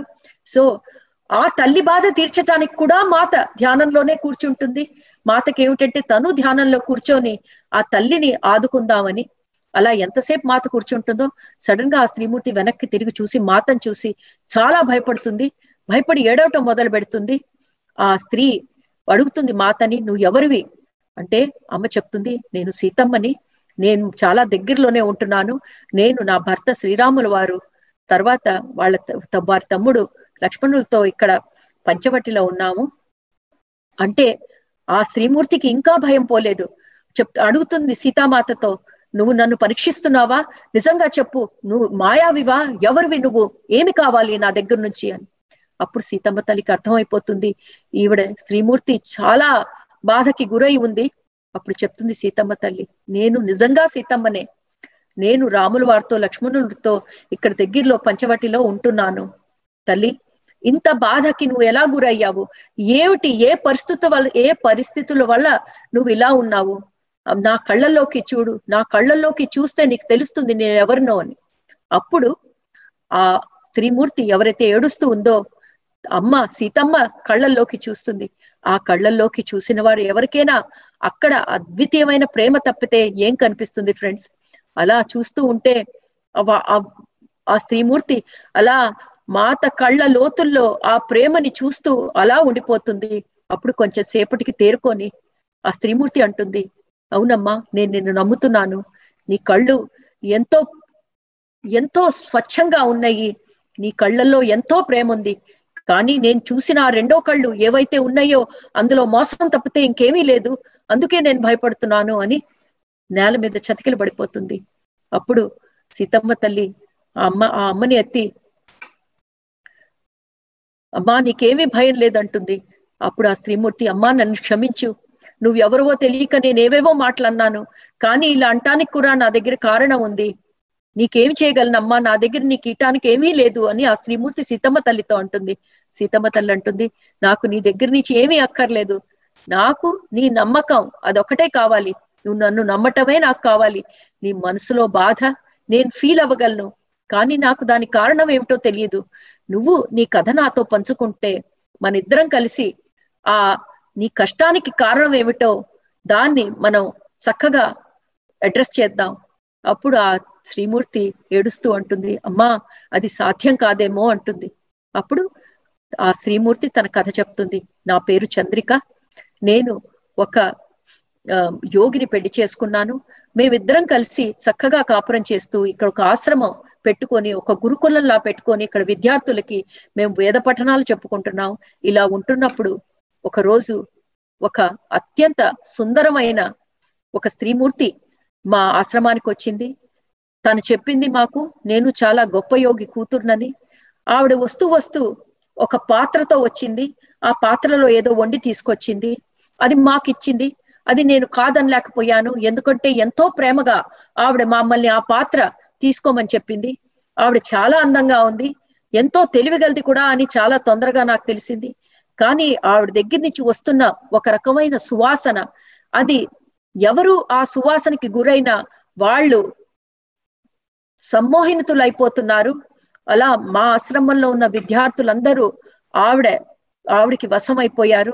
ఆవిడ ఏమి చెప్తే అది వింటం మొదలు పెట్టారు నాకు ఆ రోజుల్లో చాలా భయం కలిగేది. ఆవిడ వండింది. అందరికి పెట్టినప్పుడు కూడా నేను ఇదే చూశాను. కానీ నా భర్తకి ఎలా చెప్పాలో నాకు తెలియలేదు. నేను ఎన్నోసార్లు నా భర్తకి అంటే ఆ యోగి ఎవరైతే ఈ ఆశ్రమం పెట్టారో ఆయనకి నేను చంద్రిక చెప్తుంది. నేను చాలా సార్లు చెప్పాను. కానీ ఆ స్త్రీమూర్తి ఏదైతే ఎవరైతే వచ్చిందో ఆ అందమైన స్త్రీ ఆవిడ ప్రభావం మా ఆయన మీద కూడా పడింది. కొన్నాళ్ళకి నేను చూశాను ఆ స్త్రీమూర్తి నా భర్తతో అతి సన్నిహితంగా ప్రవర్తించడం మొదలు పెట్టింది కొన్నాళ్ళకి వాళ్ళిద్దరూ ఆశ్రమం వదిలేసి వెళ్ళిపోయారు. వాళ్ళు ఎక్కడున్నారో నాకు తెలియదు కానీ నాకు ఖచ్చితంగా తెలుసు. ఆ అందమైన స్త్రీ ఎవరైతే వచ్చిందో మా ఆశ్రమానికి ఆవిడే నా భర్తని తీసుకొని వెళ్ళిపోయింది. దాంతో నా భర్త వెళ్ళిపోవటంతో విద్యార్థులు ఎవ్వరూ లేరు. అందరూ వెళ్ళిపోయారు. ఆయన గురించి చాలా అసహ్యంగా విద్యార్థులు మాట్లాడుకుంటున్నారు. ఎందుకంటే అలాంటి స్త్రీతో వెళ్ళిపోయారు నా భర్తని. కానీ నాకు తెలుసు నా భర్త చాలా గొప్ప యోగి. ఆవిడ ఏదో ఒకటి నా భర్తని చేసింది నాకు తెలుసు. కానీ అది ఏమిటో నాకు అర్థం కావట్లేదమ్మా అని చెప్పేసి చాలా బాధపడుతుంది. అప్పుడు సీతమ్మ తల్లి ఒకటే అనుకుంటుంది. నేను ఎలా ఈ స్త్రీమూర్తికి నేను ఎలా సహాయపడగలను అప్పుడు చంద్రిక చెప్తుంది ఒకరోజు నేను అలా అడవిలో వెళుతూ ఉంటే నా భర్త దొరుకుతాడేమో అని ఎంతో ఆశగా నేను తిరుగుతున్నాను కానీ నాకు ఎక్కడా నా భర్త కనపడలేదు. ఇంకా నేను అనుకున్నాను ఇంకా నా జీవితం వేస్ట్ అని నా ఆత్మహత్య చేసుకునే టైంలో ఆ నదిలో దూకేద్దాం అనుకున్నా గోదావరి అమ్మ తల్లిలో. అప్పుడు అమ్మ పార్వతిమ బయటకు నాకు ప్రత్యక్షం అయ్యి నన్ను రక్షించింది. అందుకే నేను ఇక్కడ పార్వతి అమ్మకి సేవ చేసుకుంటూ ఇలా కాలక్షేపం చేసుకుంటున్నాను అని చెప్పేసి మనకి చంద్రిక చెప్తుంది. ఆ చంద్రిక కళ్ళల్లో నీళ్ళు చూసి అమ్మ ఎంతో తప్పిస్తుంది. అప్పుడు చంద్రిక చెప్తుంది ఇలా జరిగింది నా భర్తకే కాదు చాలా మందికి ఎన్నెన్నో ఆశ్రమాలకి ఆ ఎవరైతే ఆ మాయావి ఉందో వెళ్ళి అక్కడున్న విద్యార్థుల్ని గురువుల్ని అందరినీ పెడదారి పట్టిస్తోంది. దాని వలన ఎన్నెన్నో స్త్రీమూర్తులు అలా జరిగినందుకు వాళ్ళ ప్రాణాలు తీసుకున్నారు. పార్వతమ్మ నన్ను రక్షించింది. ఎందుకు రక్షించిందో నాకు అర్థం కావట్లేదు అని సీతమ్మ తల్లితో చెప్తుంది చంద్రికన్న ఆవిడ. అప్పుడు మాత అడుగుతుంది నువ్వు ఇక్కడ ఒక్కతే ఉంటావా? మరి అది నీకు సురక్షితంగా కాదు కదా నువ్వు ఒక్కదాని ఉంటున్నావు. ఇక్కడ రాక్షసులు చాలా తిరుగుతున్నారు ఈ అడవుల్లో. నీకు భయం వేయట్లేదా? అప్పుడు చంద్రిక అంటుంది భయపడటానికి నా దగ్గర ఏముందమ్మా? నేను అన్ని పోగొట్టుకున్నాను. అప్పుడు నాకు ఇది కూడా తెలియదు. నా నా పతి అసలు బతికున్నాడా? మృతుడయ్యాడా అవి అవి కూడా నాకు తెలియదు. కానీ నేనేదో ఆశగా బతుకుతున్నాను. ఆ ఆశ కూడా నాకు ఎన్నాళ్ళు ఉంటుందో తెలియదమ్మా. నాకు అసలు ప్రాణం మీద ఎటువంటి ఆశ లేదు అని చెప్తుంది. అప్పుడు చంద్రిక అంటుంది అమ్మా నన్ను నన్ను క్షమించు. నేను ఈ ప్రాంతం వదిలి ఎక్కడికి రాను. ఎందుకంటే నాకు నా పతి దగ్గరికి వెళ్ళాలన్న కోరిక కూడా లేదు. ఇంకా నా జీవితం అంతా ఇలా పార్వతిమాని ప్రార్థిస్తూ గడిపేస్తాను. అప్పుడు సీతమ్మ తల్లి అంటుంది అది కరెక్టే. నిన్ను వదిలేసి వెళ్ళిన భర్త వెనకాతల నువ్వు వెళ్ళాల్సిన అవసరం లేదు. ప్రతి ఒక్కళ్ళకి ఆత్మగౌరవం చాలా ముఖ్యం. ఇక్కడ స్త్రీ ఆత్మగౌరవం గురించి మాతకి చంద్రికి జరిగిన డిస్కషన్ అతి అద్భుతంగా ఉంటుందండి. ఎందుకంటే చంద్రికే అడుగుతుంది అమ్మా నువ్వే నా చోట ఉంటే నువ్వు ఏం చేస్తావు? అప్పుడు సీతమ్మ తల్లి అంటుంది నువ్వు చేస్తోంది కరెక్ట్ అమ్మా. ఫస్ట్ ముఖ్యంగా ప్రతి స్త్రీమూర్తికి తన ఆత్మ గౌరవం ఫస్ట్ ప్రయారిటీ ఉండాలి. తర్వాతే ఫ్యామిలీ తర్వాతే భర్త పిల్లలు. ఆత్మ గౌరవం లేని ఏ కార్యం కూడా మనకి సఫలీకృతం అవ్వదు. సో ఈ డిస్కషన్ ఒక స్త్రీకి ఆత్మగౌరవం ఎంత ఇంపార్టెంటో అద్భుతంగా ఇక్కడ వివరించారు. అప్పుడు చెప్తుంది నేను నా భర్తని ఇదంతా చంద్రికకి సీతమ్మ తల్లికి జరుగుతున్న సంవాదం. అప్పుడు సీతమ్మ తల్లి చె- చెప్తుంది నేను చిన్నప్పటి నుంచి నా తండ్రి దగ్గర నేర్చుకున్నది ఇదే. మా తండ్రి గారు ఎవరైతే జనకులు ఉన్నారో ఆయన ఎప్పుడు అనేవాళ్ళు? ప్రతి స్త్రీ తన సెల్ఫ్ రెస్పెక్ట్ అంటే ఆత్మ గౌరవం ఎప్పుడు కాపాడుకోవాలని తల్లి నువ్వు ఒక్కదానివి ఇక్కడ చక్కగా పార్వతి అమ్మని ప్రార్థిస్తూ ఉందాం అనుకుంటే ఉండు. నీకేం పర్వాలేదు మేము ఉన్నాము. నువ్వు చాలా ధైర్యవంతురాలివి. నువ్వు ఏవి తప్పు చేయలేదు. తప్పు చేసింది నీ భర్త. నువ్వు నిన్ను నువ్వు కించపరచుకోక్కర్లేదు. చక్కగా నువ్వు ఇక్కడుండి నువ్వు ఏం చేయాలనుకుంటున్నావో చెయ్యి అని చెప్తుంది. కానీ నన్ను నీకు కొంచెం సాయం చేయని అని మాత అడుగుతుంది. మాత చేసే సాయం ఏమిటో ఇంతకు ముందు కూడా చెప్పాం. ఆవిడ ఈ అడవుల్లో వెళ్తున్నప్పుడు ఎన్నెన్నో సమాజాలు ఎన్నెన్నో మనుషుల్ని కలిసింది. ఎంతో మంది ఎన్నో కష్టాల్లో ఉన్నప్పుడు ఇంతకు ముందు చెప్పాను మాత వాళ్ళకి చక్కగా చక్కగా మూలికలతో వండి పెట్టి వాళ్ళకి ఎంతో శాంతిని కలిగించింది. అలాగే ఏ మూలికలైతే లక్ష్మణుడి కోసం మాత తీసుకెళ్తోందో ఆ లక్ష్మణుడితో చక్కనైన ఆ ఆ మూలికలతో చక్కనైన పానీయం చేసి చంద్రికకి ఇస్తుంది. ఆ పానీయం తాగి చంద్రిక ఎంతో శాంతి పొందుతుంది. అప్పుడు మాత చక్కగా చంద్రికకి చక్కగా మంచి భోజనం వండి దగ్గరుండి ఒక తల్లి కూతురికి ఎలా పెడుతుందో అలా చంద్రికకి దగ్గరగా ఉండి భోజనం పెట్టి ఎందుకంటే చంద్రిక భోజనం చేసి ఎన్నాళ్ళు అయింది. ఆ అమ్మ దుఃఖం చూడలేక సీతమ్మ తల్లి చూడండి ఎవరి బాధ ఎవరి దుఃఖం ఆవిడ చూడలేదు. అదే ఆ కనెక్షన్ ఏదైతే ఆవిడ ఫీల్ అవుతుందో అదే సీతమ్మ క్యారెక్టర్ అతి గొప్ప క్యారెక్టర్ అది. అప్పుడు తన దగ్గర ఉన్న మూలికలన్నీ అక్కడ ఒక గిన్నెలో పెట్టి చంద్రికకి నువ్వు ఎప్పుడు కావాలంటే ఇది వాడుకో. దీని వలన నీకు ఎంతో శాంతిగా ఉప ఉపశమనంగా ఉంటుంది అని చెప్పి నేను మళ్ళా వచ్చి నిన్ను కలుస్తాను అని చెప్పేసి అన్ని అక్కడ వదిలేసి మళ్ళా మరి లక్ష్మణుడికి మళ్ళా కావాలి కదండి. అసలు వచ్చిందే మూలికలు లక్ష్మణుడి కోసం కదా. అయితే మళ్ళా నేను బయలుదేరుతాను. అయితే మాత నీ దగ్గర ఉన్న మూలికలన్నీ నాకు ఇచ్చేసావు కదా అని చెప్తుంది. ఏం పర్వాలేదు. నేను మళ్ళా మూలికలు తెచ్చుకుంటాను. కానీ నువ్వు చక్కగా ఈ మూలికలు నీ దగ్గర పెట్టుకో. ఎప్పుడు కావాలంటే అప్పుడు వేడి చేసుకొని ఒక పానీయం తయారు చేసుకో. ఇది నీకు చాలా హాయిగా ఉంటుంది. అది కాకుండా మాత కూర్చొని చక్కగా చంద్రికకి ఎన్నెన్నో ధ్యాన పద్ధతులు నేర్పిస్తుంది. తర్వాత మా అక్కడ అనసూయమ్మ దగ్గర ఏవి నేర్చుకుంటుందో మన మాత అవన్నీ చంద్రికతో పంచుకొని చక్కగా ఇక్కడ ఇక్కడ ఎంత బాగా చెప్పారండి. అనసూయమ్మ దగ్గర సీతామాత ధ్యానం కొత్త ధ్యాన పద్ధతులు దాని వివరాలు చాలా నేర్చుకుంటుంది. అవన్నీ మళ్ళా ఇక్కడ చంద్రికకి నేర్పుతోంది. అందులో అతి ముఖ్యమైనది శ్వాస మీద ధ్యాస. మాత చెప్పేది ఏమిటంటే నువ్వు శ్వాస మీద ధ్యాస పెడితే నీ మనసు మెల్లంగా శాంతిస్తుంది. ఎంత ఇంపార్టెంట్ మాస్టర్స్ ఎస్పెషలీ మన మెడిటేటర్స్కి ఇది చాలా చాలా చాలా గొప్ప సందేశం. ఎప్పుడైనా మనకి మనసు సరిగ్గా లేన లేనప్పుడు ఏ సమయంలోనైనా ధ్యానం శ్వాస మీద ఛాస ఆ రోజు సతీ అనసూయ గొప్ప యోగి అనసూయ సీతమ్మతో అది పంచుకుంది. మళ్ళా అదే మన సీతమ్మ తల్లి చంద్రికకి నేర్పుతూ శ్వాస మీద ఛాసకి ఉన్న ఇంపార్టెన్స్ దాని వల్ల మనసు ఎలా ప్రశాంతంగా ఉంచగో ఉంచుకోవచ్చు అన్న సంగ అన్న సంగతి ఇక్కడ మళ్ళా వివరంగా చెప్తుంది. సో మై డియర్ మెడిటేటర్స్ ఇది ఈ కథ ఏదైతే మనం వింటున్నామో ఇది జస్ట్ ఒక సీతమ్మ శ్రీరాముల వారి కథే కాదు. ఇందులో ఎన్నెన్నో విషయాలు మనకి త్రేతా యుగానికే కాదు ద్వాపర యుగానికే కాదు ప్రతి యుగానికి ఇందులో నేర్చుకుంటున్న లెసన్స్ ఏదైతే ఉన్నాయో అది ఈ రోజు కూడా మనం ఎంతో చక్కగా అవి అన్వయించుకోవచ్చు. అందులో ముఖ్యమైనది శ్వాస మీద ధ్యాస.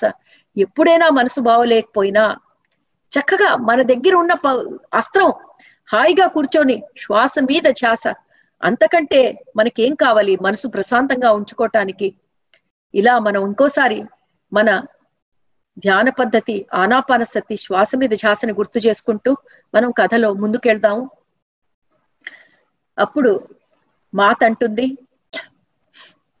నువ్వు ఎందుకంటే చంద్రిక ఎంతో హ్యాపీ ఫీల్ అవుతుంది. అమ్మా నువ్వు నాకు ఇంత చేశావు. ఒక తల్లిలాగా వంట చేసి పెట్టావు.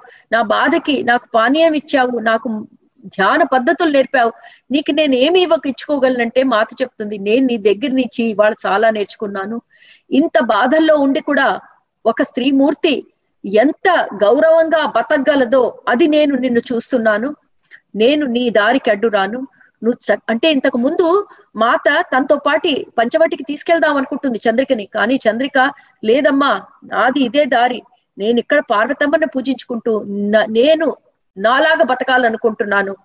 అప్పుడు సీతమ్మ అంటుంది నువ్వు ఒక యోగిలా బతుకుదాం అనుకుంటున్నావు. నేను ప్రార్థిస్తున్నాను నువ్వు నీ యోగి జీవితం గడుపుతూ నీకు కావలసిన జ్ఞానం వివేకం దొరికి నీ దారి నీకు క్లియర్గా కనిపించాలని ఆశీర్వదించి అమ్మ సీతమ్మ తల్లి అక్కడి నుంచి ముందుకు బయలుదేరుతుంది. అలా ముందుకు బయలుదేరిన సీతమ్మ తల్లి ఇంటికి వచ్చేటప్పటికి చీకటి పడిపోతుంది. ఎందుకంటే మళ్ళా వెళ్ళి లక్ష్మణుల వారికి కావాల్సిన మూలికలు మళ్ళా తెచ్చుకొని ఇంటికి వచ్చేటప్పటికి అప్పటికి రాముల వారు వచ్చేస్తారు. వాళ్ళకి ఎంతో ఎంతో ఆందోళన. ఎందుకంటే రాముల వారింత క్రితమే సీతమ్మ తల్లికి చెప్పున్నారు రోజులు బాగాలేవు నువ్వు అడవి ప్రాంతంలో ఒక్కతివే వెళ్ళకు అని. సో ఎప్పుడైతే సీతమ్మ తల్లి వెనక్కి వస్తుందో వాళ్ళిద్దరూ వాళ్ళకి వాళ్ళ కంగారు వాళ్ళు ప్రదర్శిస్తారు. అప్పుడు సీతమ్మ తల్లి చెప్తుంది నేను ఇలా ఆ లక్ష్మణుల వారికి మూలికలు తేవటానికి వెళ్ళాను. కానీ చంద్రిక గురించి ఇంకేమి చెప్పదు. ఎందుకంటే రాముల వారు కూడా చాలా అలసిపోయి వచ్చి ఉన్నారు చక్కగా వెళ్ళి ఆవిడ వంట కార్యక్రమంలో భోజనం ఏర్పాటు చేయడానికి వెళ్ళిపోతుంది. కానీ ఆవిడ ఆవిడ గమనిస్తుంది శ్రీరాముల వారు చాలా నిశ్శబ్దంగా ఉండటము. తనలో తాను ఏదో ఆలోచించుకున్నట్టు కనిపిస్తుంది. అప్పుడు సీతమ్మ తల్లికి కూడా ఆ చంద్రిక కథే ఆ బుర్రలో ఉండటంతో వాళ్ళిద్దరూ ఎక్కువ మాట్లాడుకోరు. అప్పుడు భోజనం చేస్తూ లక్ష్మణుడు అడుగుతారు ఇదేమిటి? మీరిద్దరిలో ఎవరు మాట్లాడలేదు ఇవాళ ఏం జరిగింది? ఎందుకు మీరు ఇలా ఉన్నారు? అప్పుడు శ్రీరాములు వారు ఫస్ట్ చెప్తారు ఆ లక్ష్మణ అవును ఇవాళ ఏదో జరిగింది.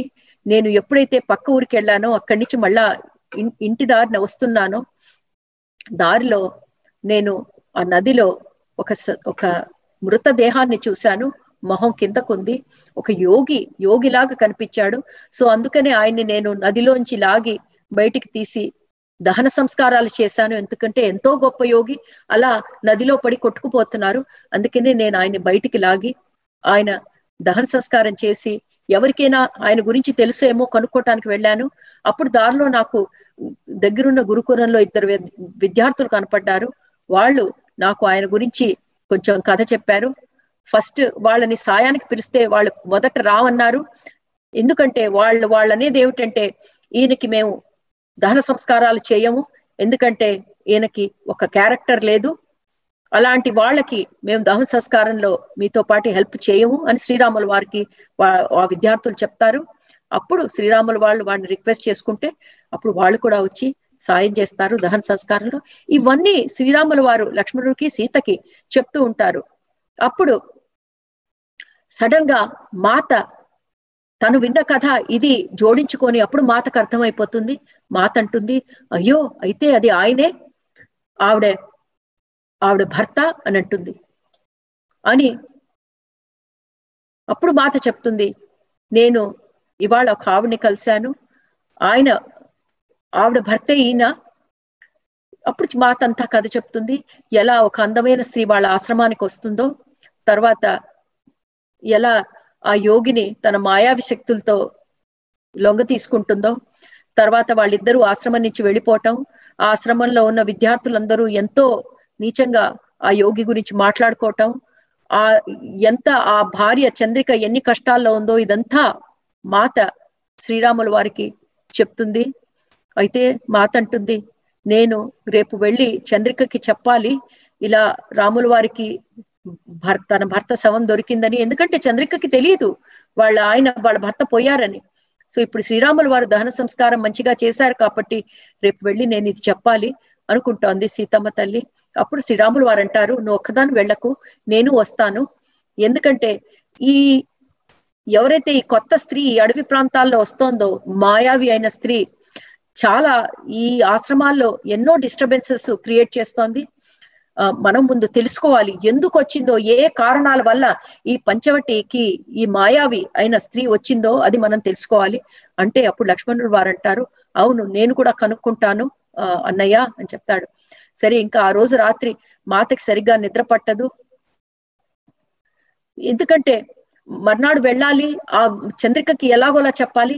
కానీ శ్రీరాముల వారును సీతమ్మ శ్రీరాముల వారు లక్ష్మణులు వాళ్ళు ఆవిడకి చెప్పారు అడవికి వెళ్ళొద్దు ఎందుకంటే ఆ క్రితం రోజు ఆవిడ అడవికి వెళ్ళినప్పుడు వాళ్ళు చాలా కంగారు పట్టం ఆవిడ చూస్తుంది. ఎలా చెప్పటం చంద్రిక్కి? అనగానే ఇంకా ఏదో రకంగా నేను ఆవిడకి వార్త పంపించాలి.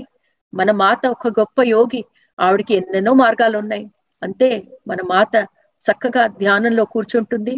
ఆవిడకి మహాయోగి లోపాముద్ర ఎన్నో ముద్రలు ఎన్నో మంత్రాలు నేర్పింది. ఆవిడకి ఇట్టే తలుచుకుంటే ఆవిడ చక్కగా తన శరీరం వదిలి బయటికి వచ్చే శక్తి ఆవిడకుంది. అలాగే మహాయోగి లోపాముద్ర నేర్పిన ఒక మంత్రం ఆవిడ జపించి చక్కగా తన శరీరంలో నుంచి బయటకు వస్తుంది బయటకు వచ్చి ఆవిడ చంద్రిక దగ్గరికి వెళ్ళాలని కోరుకోగానే చంద్రిక ఆశ్రమం ముందు ఉంటుంది. కానీ ఎందుకంటే చంద్ ఈ మాత భౌతిక శరీరంలో లేదో చంద్రిక మాతని చూడలేదు కానీ మాత మాత్రం చంద్రికని చూడగలదు. అప్పుడు ఆ పరిస్థితి ఆ పరిస్థితుల్లో మాత అనుకుంటుంది అయ్యో నేను ఎలా ఈ ఈ కష్టమైన వార్తని చంద్రికకి ఎలా చెప్పను? ఎందుకంటే మాతకు ఒక్కదానికే తెలుసు. భర్త పోయాడు ఆ దహన సంస్కారాలన్నీ తన భర్త శ్రీరాములు వారు చేశారు. ఎలా చెప్పటం ఈవిడికి ఈవిడ ఎలా తట్టుకుంటుంది? మాత చెప్పటం మొదలు పెడుతుంది కానీ ఎందుకంటే మాత భౌతిక శరీరం లేదో చంద్రికకి అది వినపడదు. చంద్రిక ఈ లోపల పార్వతి అమ్మవారి విగ్రహాన్ని మీద ఆవిడ కాళ్ళ మీద పడి ఏడుస్తూ ఉంటుంది. అప్పుడు ఆ విగ్రహంలో నుంచి పార్వతమ్మ బయటకు వచ్చి అంటుంది పుత్రిక చూడు నీకోసం ఎవరొచ్చారో? పుత్రి మహా మహాదేవి సీతే నిన్ను ఓదార్చటానికి ఇక్కడికి వచ్చింది ఆవిడ చెప్పేది విని ఆవిడ దగ్గర మార్గదర్శనం తీసుకో. అంతా మంచిగా జరుగుతాయి అని చెప్పి పార్వతమ్మ మళ్ళా తన విగ్రహంలోకి వెళ్ళిపోతుంది. అప్పుడు పార్వతమ్మ ఇచ్చిన శక్తితో ఇప్పుడు చంద్రిక సీతా అమ్మవారిని ఆ ఆస్ట్రల్ ఫామ్లో కూడా చూడగలుగుతుంది. ఆ సూక్ష్మ శరీరంలో ఉన్న సీతమ్మ వారిని ఇప్పుడు చూడగలిగే శక్తి చంద్రికకి పార్వతి అమ్మ ఇచ్చింది. అప్పుడు చంద్రికకి సీతమ్మ వారు చెప్తుంది రామ్ రాముడు తనే దగ్గరుండి మీ ఆయన దహన సంస్కారాలు చేశారు. సో నువ్వు నువ్వు ఇంకా ఫ్రీ అయిపోయావు. ఎందుకంటే తను అలా వెయిట్ చేస్తోంది. భర్త వస్తాడు ఇక్కడికి నేను ఇక్కడే ఉండాలి. అప్పుడు చెప్తుంది అనమాట నీ భర్త ఇక లేడు ఇంకా నువ్వు అన్ని బంధాల నుంచి విముక్త అయిపోయావు. నీ గతాన్ని అన్ని మర్చిపో చంద్రిక. ఇక్కడి నుంచి నువ్వు కొత్త జీవితం మొదలుపెట్టు. ఎందుకంటే చంద్రిక కూడా ఒక మహాయోగి అవ్వాలని మహాయోగిని అవ్వాలన్న కోరిక. కానీ అదొక్క బాధ ఆవిడ్ని లాగుతూ ఉంటుంది. అయ్యో భర్త ఏ స్థితిలో ఉన్నాడో ఎక్కడున్నాడో అని. సో సీతమ్మ వారు అది చెప్పటం చెప్పటంతో భర్త గురించి ఒక కంప్లీట్ క్లోజర్ చాలా సార్లు మై డియర్ ఫ్రెండ్స్ మనకి పాస్ట్ అనేది మన ప్రెసెంట్లోకి అలా వచ్చి కలవర పెడుతూనే ఉంటుంది. ఎన్నెన్నో విషయాలు మనకు తెలియని విషయాలు ఏదైతే మనకి తెలియదో అవి ఎలా ఉన్నాయో ఏం చేస్తున్నారో అవన్నీ మనకి ఎప్పుడు కలవర పెడుతూ ఉంటాయి. ఆ పాస్ట్ గతం ఎప్పుడైతే ఒక కంప్లీట్ క్లోజర్ అయిపోతుందో వర్తమానం మనం చక్కగా బతకగలం. అదే ఇక్కడ ఈ సన్నివేశంలో మనకి చెప్తున్నారు. సీతమ్మ తల్లి అందుకే ఇంత ఆత్రంగా చంద్రిక దగ్గరికి వచ్చింది చెప్పటానికి. అప్పుడు చంద్రికతో అంటుంది నువ్వు ఇక్కడి నుంచి చక్కగా ఆధ్యాత్మిక సాధన చేసుకుందాం అనుకుంటున్నావు కదా ఇంకా నీ గతంతో నీకేమీ సంబంధం లేదు. ఒక యోగినిలాగా హాయిగా బతుకు. అంటే అప్పుడు చంద్రిక బోర్మని ఏడ్చి అమ్మా నాకు ఇంకా అంత శక్తి కూడా లేదు. ఏదో భర్త ఎక్కడో బతికున్నాడన్న ఆశతో ఈ మాత్రం నేను జీవితాన్ని లాక్కొస్తున్నాను. నా దగ్గర అసలు శక్తి లేదమ్మా అంటే సీతమ్మ వారు దయామయి నా శక్తి నీకు ధారపోస్తాను నాలో ఉన్న కొత్త శక్తి నీకు ఇస్తాను అని అప్పుడు మాత ఎంత అద్భుతంగా తనలోని శక్తి ధారబోస్తుందంటే మాత చుట్టూ ఉన్న ఆరా ఏదైతే ఉంటుందో మా మాత ప్రేమమూర్తి ఎంత ఆరా ఉండాలి మాత చుట్టూ? ఆ ఆరా అలా పెరిగిపోతూ పోతుంది. ఎంత పెరుగుతుందంటే ఆ ఆరాలోకి చంద్రిక మొత్తం మునిగిపోతుంది. ఆ కంప్లీట్ మాత ఆరాలోకి చంద్రిక రాగానే మాత చెప్తుంది నీకేమీ భయం లేదు. నువ్వు చక్కగా నిన్ను నేను రక్షిస్తాను. నువ్వు హాయిగా నీ సాధన నీ ఆధ్యాత్మిక సాధన చేసుకో. అందులో ఆధ్యాత్మిక మార్గంలో చక్కగా ముందుకు వెళ్ళు అని చెప్పేసి అనగానే ఈ చంద్రిక చెప్తుంది. నిజమేనమ్మా ఇంకా నాకు గతంతో సంబంధం లేదు. కానీ ఒకటి నీకు చెప్దాం అనుకుంటున్నాను. నా భర్త ఏం చేసినా నేను ఆయన్ని ఎంతో గాఢంగా ప్రేమించాను. నన్ను వదిలేసి వెళ్ళిపోయినా నా ప్రేమ ఆయన పట్ల ఏ మాత్రం తగ్గలేదు అని చంద్రిక చెప్తుంది. అప్పుడు మాత చెప్తుంది పర్వాలేదు. మళ్ళా నువ్వు నీ భర్తని వేరే మంచి పరిస్థితుల్లో కలుస్తావు. కానీ ఇప్పుడు ఈ జన్మకి నువ్వు ఆయన్ని వదిలేయాలి. వదిలేయాలంటే ఏంటి? మనిషి పోయాడు. కానీ ఎన్నోసార్లు ఇది చాలా ఇంపార్టెంట్ మాస్టర్స్. మన జీవితంలో మనకి బాగా దగ్గరగా ఉన్న వాళ్ళు మనం ఎంతో మందిని పోగొట్టుకుంటూ ఉంటాం. మనం పోగొట్టుకున్నప్పుడు అల్లా మన ప్రేమతో వాళ్ళని బద్ధి చేస్తూ ఉంటాం. వాళ్ళు శారీరకంగా భౌతికంగా మృతులైనా మనకి వాళ్ళ మీద ఉన్న ప్రేమతో వాళ్ళని మనం వెనక్కి లాగుతాం. వాళ్ళ ఆధ్యాత్మిక ప్రగతికి మన ప్రేమ ఒక అడ్డు రాకూడదు ఒక అడ్డు గోడ కాకూడదు. ఎన్నోసార్లు ఎంతో మంది ఇలా మనకి కనిపిస్తూ ఉంటారు. అయ్యో నా భర్త పోయారనో లేకపోతే మా అబ్బాయి పోయాడనో ఇంకా వాళ్ళకి వాళ్ళ అబ్బాయిని చూడాలని ఎన్నెన్నో సార్లు అడుగుతారు. మేము ధ్యానంలో కూర్చుంటే మాకు మా అబ్బాయి కనిపిస్తాడా అండి? మా అబ్బాయిని మళ్ళా నా దగ్గరికి ఒక్కసారి మాట్లాడటానికి రమ్మనొచ్చా? అలా ఎన్నెన్నో క్వశ్చన్లు. ఎందుకంటే వాళ్ళు మృతులైపోయి వాళ్ళు ముందుకు వెళ్దాం అనుకున్నా మన ప్రేమతో మనం వెనక్కి లాగేస్తూ ఉంటాం. ఇది ఎంత చక్కగా ఇందులో వివరణ ఉంది మాస్టర్స్? ఇదే చెప్తోంది సీతమ్మ. నాకు నాకు తెలుసు నీకు నీ భర్త మీద ఎంతో ప్రేమ ఉందని కానీ ఈ జన్మకి ఈ రుణం ఇక్కడతో తీరిపోయింది. నువ్వు మళ్ళా కలుస్తావు. ఎప్పుడు? ఇంకా వేరే ఆయన వేరే జన్మలో ఇంకా వేరే పరిస్థితుల్లో కలుస్తావు. కానీ ఇప్పటికి మాత్రం నీకు ఎంత ప్రేమ ఉన్నా మెల్లంగా ఆయన్ని నువ్వు సాగనంపు. ఎక్కడ సాగనంపు? ఉత్తమ లోకాలకి సాగనంపు. ఎందుకంటే ఆయన ఇవల్యూషన్లో ఆయన వెళ్ళిపోవాలి. ఎంతసేపు చంద్రికతో ఉండలేరు. ఆయన కర్మ అక్కడతో అయిపోయింది. ముందుకెళ్ళిపోవాలి. కానీ ఎక్కడ చంద్రిక ప్రేమతో వెనక్కి లాగుతోందని ఎంత beautiful example my dear masters. నేను అందుకే అంటున్నాను ఈ కథ త్రేతాయుగం కథ ఒకటే కాదు మాస్టర్స్. ప్రతి ఒక్క రోజు మన జీవితాల్లో జరిగే సంఘటనలు మనం ఎలా తీసుకోవాలి ఎలా రియాక్ట్ అవ్వాలి ఈ ఈ కాలానికి కూడా ఇది ఎంతో ఎంతో చక్కగా మనకి తెలియని విషయాలు ఎన్నెన్నో ఈ పుస్తకం ద్వారా మనకు వస్తున్నాయి. అప్పుడు సీతమాత చక్కగా చెప్తుంది అలా నువ్వు నీ నీ పతి ఆత్మని అలా పట్టుకొని వెనక్కి లాగుతూ ఉంటే దాని వలన ఆయనకి ఎటువంటి ఉపయోగం లేదు. రాముల వారు చక్కగా ఆయన దేహాన్ని చక్కగా అంతక్రియ జరిపించారు. ఆయన చక్కగా భౌతిక శరీరానికి ఒక మార్గం చూపించారు. మరి నువ్వు ఆ ఆధ్యాత్మిక ఏదైతే సోల్ ఆ ఆత్మని వెనక్కి లాగుకు తల్లి ముందుకు వెళ్ళని. ఎంత గొప్ప ఫీ గొప్ప లెసన్ మాస్టర్స్ ఎవరైనా మనకి దగ్గర వాళ్ళు పోయినప్పుడు ఎంతో బాధగా ఉంటుంది. బాధగా ఉండదు అనేది కాదు. కానీ ఆ సమయంలో మన కర్తవ్యం ఏమిటి అనేది సీతమ్మ తల్లి ఎంత బాగా చెప్పిందో. మన ప్రేమని మనం ఆ రూపంగా మార్చుకొని వాళ్ళని వెనక్కి లాగకుండా చక్కగా వాళ్ళని ముందుకెళ్ళటానికి మన ప్రేమ ద్వారా మనం వాళ్ళని ముందుకెళ్ళటానికి సహాయపడాలి. వెనక్కి లాగటానికి మనం ప్రమేయం కాకూడదు.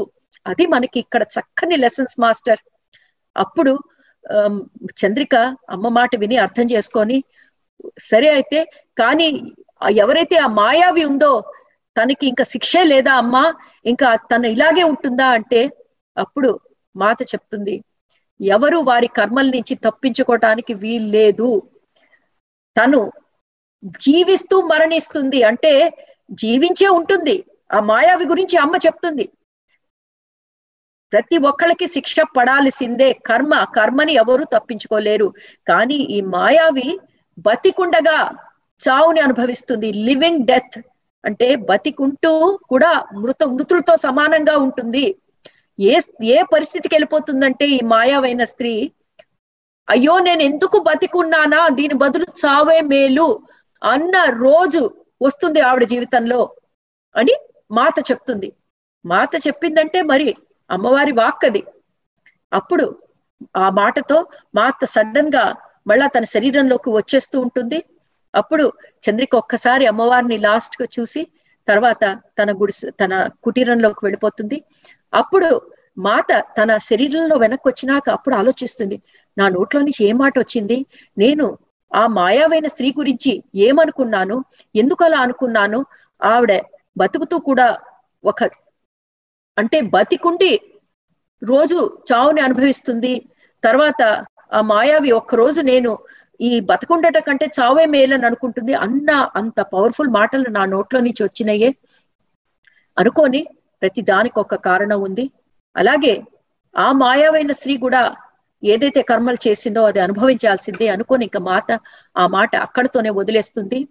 అప్పుడు మాత సరే ఇంటికి వచ్చి చూస్తే తన తన కుటీరంలో చూస్తే నీళ్ళు ఉండవు అలాగే నీళ్ళు తీసుకోవటానికి మాతేమో గోదావరి తన కూతురైన గోదావరి దగ్గరికి వెళ్తుంది అప్పుడు గోదావరి దగ్గర నీళ్ళు నింపుకుంటుంటే తన కూతురైన గోదావరి గొంతు వినిపిస్తుంది. అమ్మా జాగ్రత్తగా ఉండు. ఎందుకంటే మనకి సంకటం ఏదైతే ఉందో అంటే భయం కష్టం చాలా దగ్గరలోనే ఉంది. డేంజర్ అంటారు చూడండి. అది చాలా దగ్గరలోనే ఉంది అమ్మా అని చెప్తుంది. అప్పుడు ఆ సీతమ్మ తల్లిని సీతమ్మ తల్లి వెంటనే నీళ్ళు నింపేసుకొని మరి గోదావరి తల్లి చెప్పింది కదా తన కూతురు దగ్గరలోనే చాలా డేంజర్ ఉందని. అందుకే గబగబా నీళ్ళు నింపుకొని మళ్ళా తన కుటీరం వైపుకి వస్తుంటే తనకి ఒక చాలా విశిష్టమైన సువాసన ఒకటి ఆవిడ ముక్కుకి అందుతుంది. ఇలాంటి సువాసన ఆవిడ ఎప్పుడు ఇన్నాళ్ళు ఆవిడ అడవుల్లో గడిపింది కానీ ఇలాంటి సువాసన మాత్రం ఆవిడ జీవితంలో ఆవిడ ఇలాంటి సువాసన అనుభవించలేదు. అప్పుడు అనుకుంటుంది ఆహా ఏదైనా కొత్త మొక్క వచ్చుంటుంది అడవిలో. అందుకనే నా గోదావరి కూతురు నా గురించనే ఆ వాసన చక్కగా నా తాక తీసుకొస్తుందేమో అనుకుంటుంది సీతమ్మ తల్లి. కానీ అలా అనుకోగానే చంద్రిక చెప్పిన మాటలు గుర్తుకొస్తాయి. ఏం చెప్తుంది చంద్రిక? ఒక రోజు మా ఆశ్రమంలో ఒక అందమైన స్త్రీమూర్తి వచ్చింది. ఆ అందమైన స్త్రీమూర్తి నుంచి ఒక రకమైన సువాసనలు వెదజల్లుతోంది. ఆ సువాసనలు ఎవరి దగ్గరికి వెళ్ళినా వాళ్ళు వశీకరణం అయిపోతున్నారు. ఆ మాట అమ్మకి గుర్తు అది గుర్తుకు వచ్చేస్తుంది. రాగానే మాతకి అర్థమైపోతుంది. ఆ మాయావైన స్త్రీ మా కుటీరంకి దగ్గరలో ఉంది అని. అప్పుడు అనుకుంటుంది ఎందుకు వస్తోంది ఇక్కడికి? ఇక్కడ ఈ మేము ఉన్న పంచవటి ఆశ్రమం దగ్గరికి ఆ మాయావి రావటానికి కారణం ఏంటి? ఆ వాసనతో తెలిసిపోయింది. ఆ సువాసనలు ఏదైతే కృత్రిమంగా విదజల్లుతున్నదే ఆ మాయావి అయిన శూర్పనఖ దాంతో అమ్మవారికి తెలిసిపోయింది. అప్పుడు సడన్గా లక్ష్మణుడు గురించి ఆలోచన వచ్చింది మాతకి. అయ్యో లక్ష్మణుడికి సరిగ్గా నిద్ర లేదు. ఆయన రోజంతా కాపలా రాత్రంతా కాపలా కాస్తున్నారు. ఆయన ఎంతో వీక్గా ఉన్నాడు. నేను ముందు వెంటనే ఆయనకి మళ్ళీ మంచిగా ఒక పానీయం చేసి ఇయ్యాలి. అప్పుడు ఆయన రాత్రంతా కాపలా కూర్చున్నప్పుడు స్ట్రాంగ్గా ఉంటారు బలంగా ఉంటారు అని లక్ష్మణుల వారి గురించి రాముల వారి గురించి ఆలోచిస్తూ ఇంటికి వస్తుంది ఇంటికి వచ్చేటప్పటికి శ్రీరాములు వాళ్ళు వాళ్ళు కూడా ఇంటికి వచ్చి చెప్తూ ఉంటారు ఎన్నెన్నో రాక్షసులు మేము చంపాము. ఈసారి వచ్చినప్పుడు యుద్ధం ఎంత ఘోరంగా జరిగిందంటే రాముల వారికి కూడా చిన్న చిన్న గాయాలు. అండ్ లక్ష్మణుల వారికి మాత్రం కొంచెం ఒక పెద్ద గాయం ఈ భుజం దగ్గర ఉంటుంది. అప్పుడు మాత అసలే లక్ష్మణుల వారి గురించి చాలా చింత ఉంది ఆవిడకి. వెంటనే మాత వెళ్ళి అక్కడ గబగబా ఆ మూలికలు దెబ్బన్న చోట రాసి మెల్లంగా వాళ్ళకి మంచి భోజనం ఆవిడకి తెలుసు కదా వనమూలికలతో మంచి భోజనం ఎలా చేయాలో. అలా ఆ వంట చేయటంలో బిజీ అయిపోయి మాత మర్చిపోతుంది. ఏమిటి వీళ్ళకి చెప్పటం? ఆ శూర్పనఖ వాసన ఆ మాయావైన స్త్రీ ఏదైతే మన శూర్పనఖ అని అనుకున్నామే దగ్గరలో వాసన వచ్చింది అన్న సంగతి లక్ష్మణుడికి శ్రీరాముల వారికి చెప్పటం మర్చిపోతుంది. ఎందుకంటే ఆవిడ వంట చేయటంలో వ్యస్తం అయిపోయింది వీళ్ళిద్దరు చాలా కష్టపడి వచ్చారే ముందు మంచి భోజనం పెట్టాలి అని. అలా కథ చెప్తూ ఆ సడ సోమ ఒక్కసారి ఆగిపోతుంది. ఎందుకంటే అనసూయాను వాళ్ళ అమ్మగారు కళ్ళు మూసుకొని ఎంతో చక్కగా వింటూ ఉంటారు. ఇదేంటి కథ ఆపిందని కళ్ళు తెరిచేటప్పటికి సోమ కళ్ళల్లో నుంచి నీళ్ళు ధారాపాతంగా కారిపోతున్నాయి. అప్పుడు సోమ అంటుంది మీరు నన్ను క్షమించాలి. ఇక్కడి నుంచి ఇక్కడి నుంచి జరిగే సంఘటనలు చెప్పటం నాకు చాలా చాలా కష్టం. ఈ నా జీవితంలో ఏదైతే అత్యంత కష్టదాయమైంది ఉందో అది ఇదే.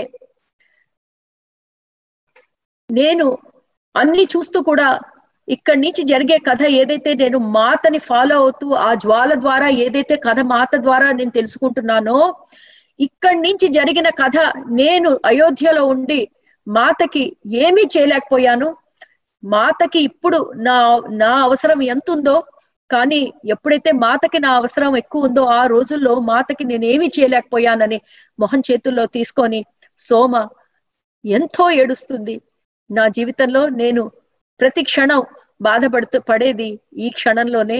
ఈ కథ నేను ఇక్కడికి వచ్చినప్పుడు నాకు నేను మాత దగ్గర ఉండలేకపోయానే మాతకి సాయం చేయలేకపోయానే అనేది నన్ను క్షణ క్షణం ఎప్పుడు నన్ను విచలితురాలు చేస్తూ ఉంటుందా. చూడండి ఆ సోమకి ఆ అమ్మవారికి ఉన్న ప్రేమానుబంధం. అమ్మ వెళ్ళిపోయి ఎన్నో రోజులైంది. కానీ ఆ కథ మళ్ళా చెప్తుంటే ఆ సోమ పడే వ్యథ వ్యథ చూడండి. అప్పుడు అనసూయ చుట్టూ చూస్తుంది. తను వాళ్ళ తల్లే ఒక్కళ్ళే కారు. ఆ కుటీరం నిండా సోమ కథ చెప్తుంటే ఎంతమంది యోగులో మొత్తం నిండిపోయి ఉంటారు. అప్పుడు ఎక్కడి నుంచో ఒక శబ్దం వినిపిస్తుంది ఒక గొంతు వినిపిస్తుంది. సోమా నువ్వు ఎక్కువ కష్టపడకు ఇలా కథలు చెప్తూ అని ఒక గొంతు వినిపిస్తుంది. అప్పుడు చూసేటప్పటికి ఎవరైతే ఆ మాట అంటారో ఒక యోగి రూపంలో ఆయన చెప్తూ ఉంటారు అనసూయకి నేను ఎందుకు చెప్తున్నానంటే ఎప్పుడు మేము ఎన్నెన్నో సార్లు ఈ సీతమ్మ కథ విన్నాము సోమతో. ఈ పాయింట్కి ఈ కథలో ఈ పాయింట్కి వచ్చినప్పుడు ఎప్పుడు తను ఎంతో బాధపడుతుంది. ఈ టైంలో ఆవిడకి మనం కొంచెం ప్రశాంతత ఇయటం బెటర్. ఈ ప్రశాంతత ఇస్తే కొంచెం ఆవిడ తన శక్తినంతా మళ్ళా కూడగట్టుకుంటుందేమో అయితే అప్పుడు అనసూయమ్మ తల్లి అంటుంది అలాగైతే మీకు ముందు కథ చెప్పడం అంత కష్టం అయితే మేము మీకు కొంచెం విశ్రామం ఇస్తాము. అంటే అప్పుడు మీరు రెస్ట్ తీసుకోండి అనగానే సోమ లేదు లేదు నాకు కొన్ని నిమిషాలు ఇవ్వండి నేను మళ్ళా కథ నేను కంటిన్యూ చేస్తాను అని అక్కడి నుంచి చెప్తుంది. సో ఇప్పుడు మనం ముందుకు వెళుతున్న కథ ఇంకెక్కడి నుంచి సీతమ్మ ప్రయాణం లంకలోకి. ఇది మనం రామాయణంలోని అతి ముఖ్యమైన ఘట్టంలోకి ఇంకా ప్రవేశించబోతున్నాము. ఆ రోజు సోమ తల్లి గురించి పడిన తపన ఏమిటో ఎందుకో ఇక్కడి నుంచి మనం చెప్పే ప్రతి మాట మనకి సోమ బాధ మనం పంచుకుంటాము. అంత గొప్ప తల్లి ప్రపంచం కష్టమంతా తను తీర్చాలి ఆర్చాలి అని అనుకుంటే తల్లి తన సమ్మతంతో ఇన్ని కష్టాలు అనుభవించిందంటే ఎవరి కోసం? ఈ ప్రపంచం కోసం? మీకోసం నా కోసం? సోమకే కాదు ఇక్కడి నుంచి కథ ముందుకు చెప్తున్నప్పుడు నాకు నా కంట్లో చాలా నీళ్ళు వస్తున్నాయి ఎందుకంటే ఇంత గొప్ప ఉదారమైన తల్లి ప్రకృతికి కష్టం వస్తే తట్టుకోలేదు. ఒక జీవరాశికి కష్టం వస్తే తట్టుకోలేదు. తన జీవితం అంతా లోక కళ్యాణానికి పెట్టేసిన తల్లి ఒక్కతే మన కోసం ఇవన్నీ అనుభవిస్తూ ఉంటే ఆ కథ చెప్తూ సోమ ఎంత బాధపడుతుందో ఆ కథ వింటూ మనకు కూడా అంతే బాధ ఉంటుంది మై డియర్ ఫ్రెండ్స్ ఈరోజు ఇంకొక ఐదు నిమిషాలు నేను ఈ కథ చెప్తాను. నాకు చాలా కష్టంగా ఉంది మాటలు రావట్లేదు.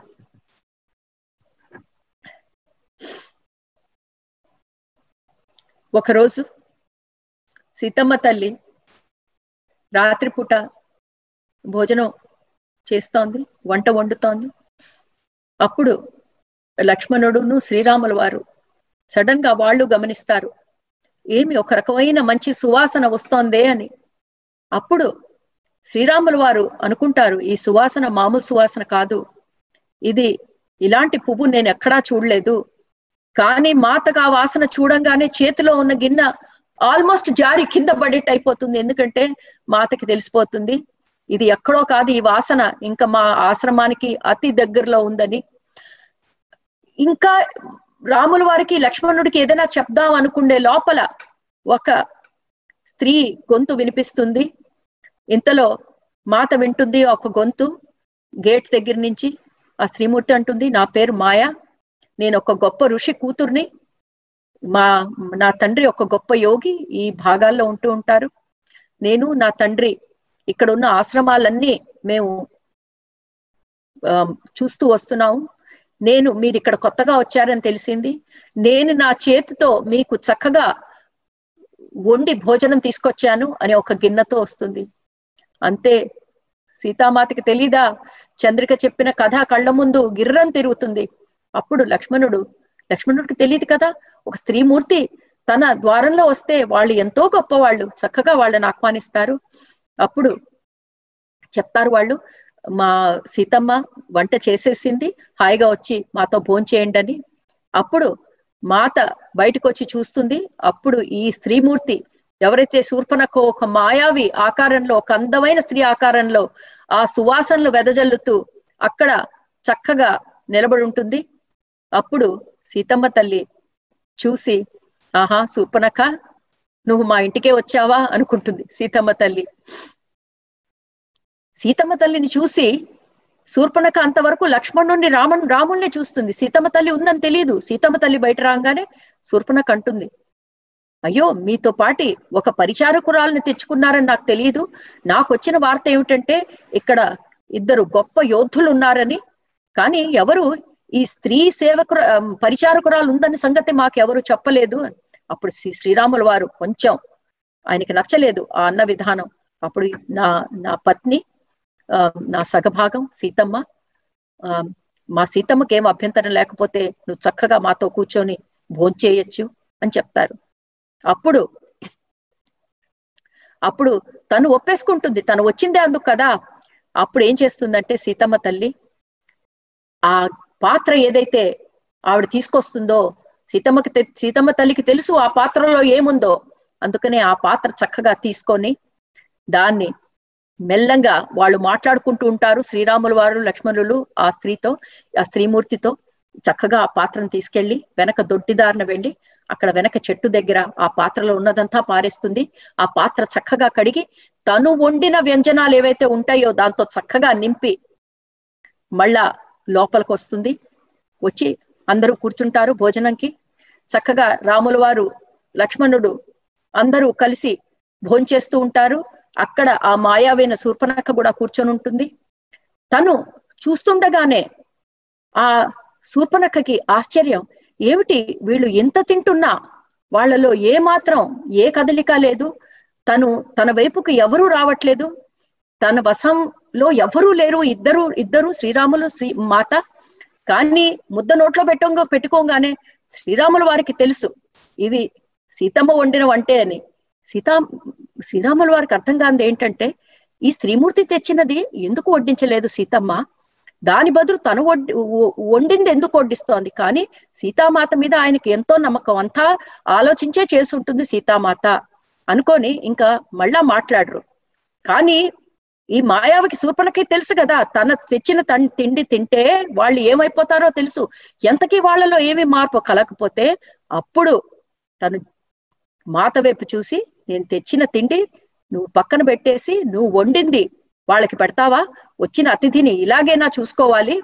అప్పుడు మాత గట్టిగా అడుగుతుంది ఎవరు నువ్వు? ఎందుకు వచ్చావు?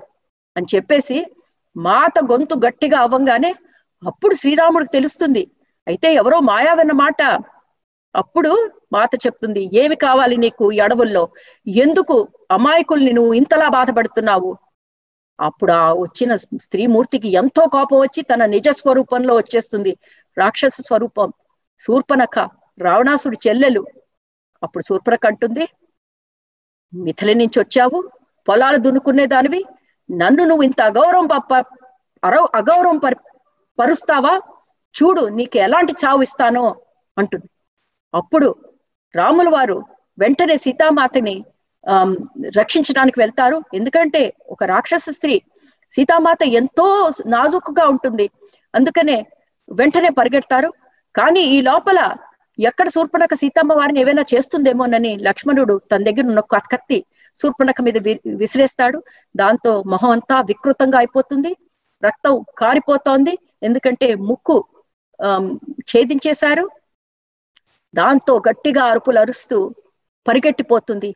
పరిగెడుతూ పరిగెడుతూ తను లక్ష్మణుల వారి వైపు చూసి నాకు నువ్వు ఇంత ఘోరంగా అపమా అవమానం చేస్తావా? ఒక ఆడదానికి ముక్కు కోసేస్తావా? నువ్వు చూడు ఎలాంటి కష్టమైన చావుని పొందుతావు ఎంతో బాధాకరమైన చావుని పొందుతావని గట్టిగా అరుస్తూ పారిపోతుంది మ- శూర్పణఖ అప్పుడు లక్ష్మణుడికి తెలియదు ఎవరో. అడుగుతారు. ఎవరి ఎవరిది అని అడుగుతారు. అప్పుడు తల్లి సీతమ్మ వారు చెప్తారు. రావణాసుడు చెల్లెలు ఈ రకంగా రావణాసుడి చెల్లెలు ఇక్కడి నుంచి వెళ్ళింది.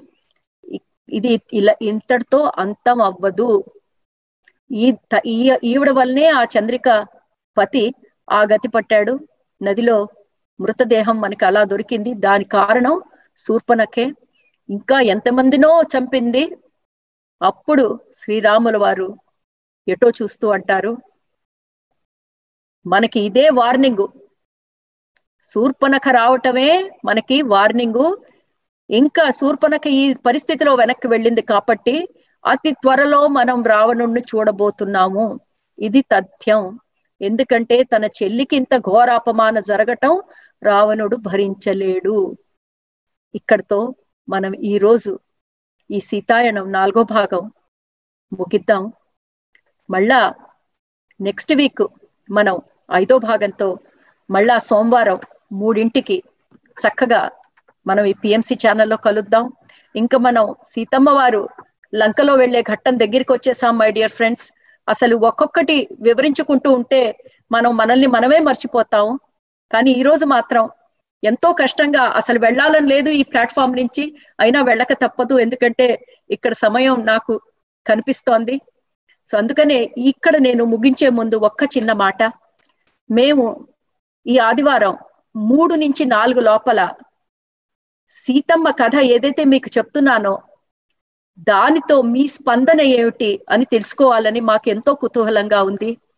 నాకు తెలుసు ఈ సీతమ్మ కథ వింటున్నప్పుడల్లా మొత్తం దేశమే కాదు ప్రపంచంలో నలుమూలల నుంచి నాకు ఎన్నెన్నో మెసేజ్లు వస్తున్నాయి. అమ్మా మేము ఈ అనుభవం పొందాం. మేము ఆ అనుభవం పొందాం. ఈ రోజైతే అసలు ఒక అమ్మ రాసింది తను సరయు నది లో వెళ్ళి చక్కగా అక్కడ ఆ సర సరయు నది తీరాన పడుకుంటూ ఉండగా సరయు నది తల్లికి తనకి అయిన సంవాదం నాకు రాసింది.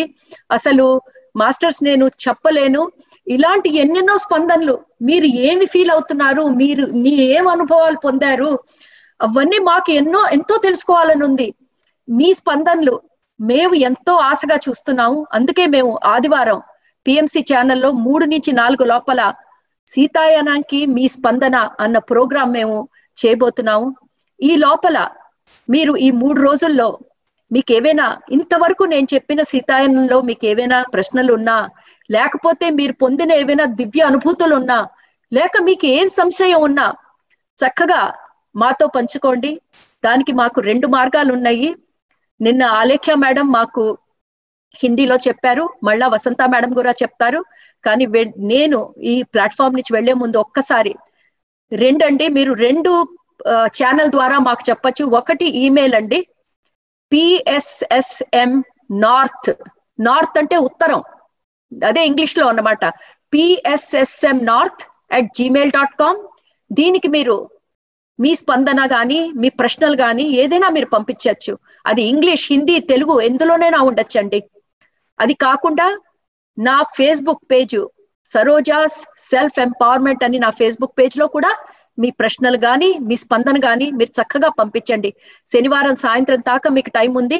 శనివారం సాయంత్రం నేను వసంత మేడం కూర్చొని ఒక్కసారి మీ స్పందనలు ఏమున్నాయో చూసి ఈ గంటలో మూడు నుంచి నాలుగు ఆదివారం ఈ గంటలో మేము ఎన్ని కవర్ చేయగలిగితే మేము చేస్తామండి. లేకపోతే మళ్ళా వచ్చే ఆదివారం మాకు మీ స్పందనలు తెలుసుకోవాలని చాలా ఉత్సాహంగా ఉంది. అది మాకే కాదు మళ్ళా మీ ఈ పిఎంసి ప్రేక్షకులతో అవన్నీ పంచుకోవాలని మాకు ఎంతోలా ఉంది. దీంతో నేను ఇక్కడితో ముగిస్తున్నాను. Back to Vasantha madam. Thank you all very much thank you very much madam చాలా ఇమోషనల్ అయిపోయాం అందరం మనం అద్భుతం మేడం. ఈ భాగంలో ముఖ్యంగా అంటే నాకు చాలా అనిపించింది నేర్చుకోవాల్సింది. మన దగ్గర ఎంత జ్ఞానం వివేకం శక్తి ఉన్నా సమయం right time is very important అని దానికి ఓర్పు సహనం చాలా అవసరం అని తెలిసింది.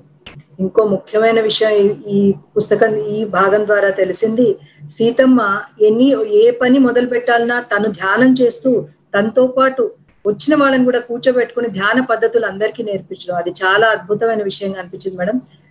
అండ్ ఇంకో విషయం ప్రతి స్త్రీకి అన్నిటికన్నా ముఖ్యమైన కావాల్సింది ఆత్మగౌరవం సెల్ఫ్ రెస్పెక్ట్ ఉండాలని అన్నిటికంటే ముఖ్యం. అదొక చాలా అద్భుతమైన పాయింట్ తెలిసింది మేడం. ఎప్పుడైతే ఇంకో విషయం ఫర్గెట్ ద పాస్ట్ ఎప్పుడైతే మనం గతాన్ని విగతం చేసుకుంటామో అప్పుడే భవిష్యత్తులోకి వెళ్ళగలం. ఇంకో గొప్ప లెసన్ తెలిసింది మేడం. ఇంకా ఫైనల్ పాయింట్ చాలా ఇంపార్టెంట్ పాయింట్ ఫుడ్ రాక్షసులు కూడా భోజనం ద్వారానే మైండ్ లోపలికి ప్రవేశిస్తారని. ఈ విషయాన్ని పత్రి సార్ ఎప్పుడూ చెప్తూ ఉంటారు. చాలా ఇంపార్టెంట్ పాయింట్. అందుకే యో ఒక ధ్యాని ఒక యోగియే వంట చేయాలి అందరికీ సర్వ్ చేయాలని. Thank you very much madam. Thank you thank you thank you.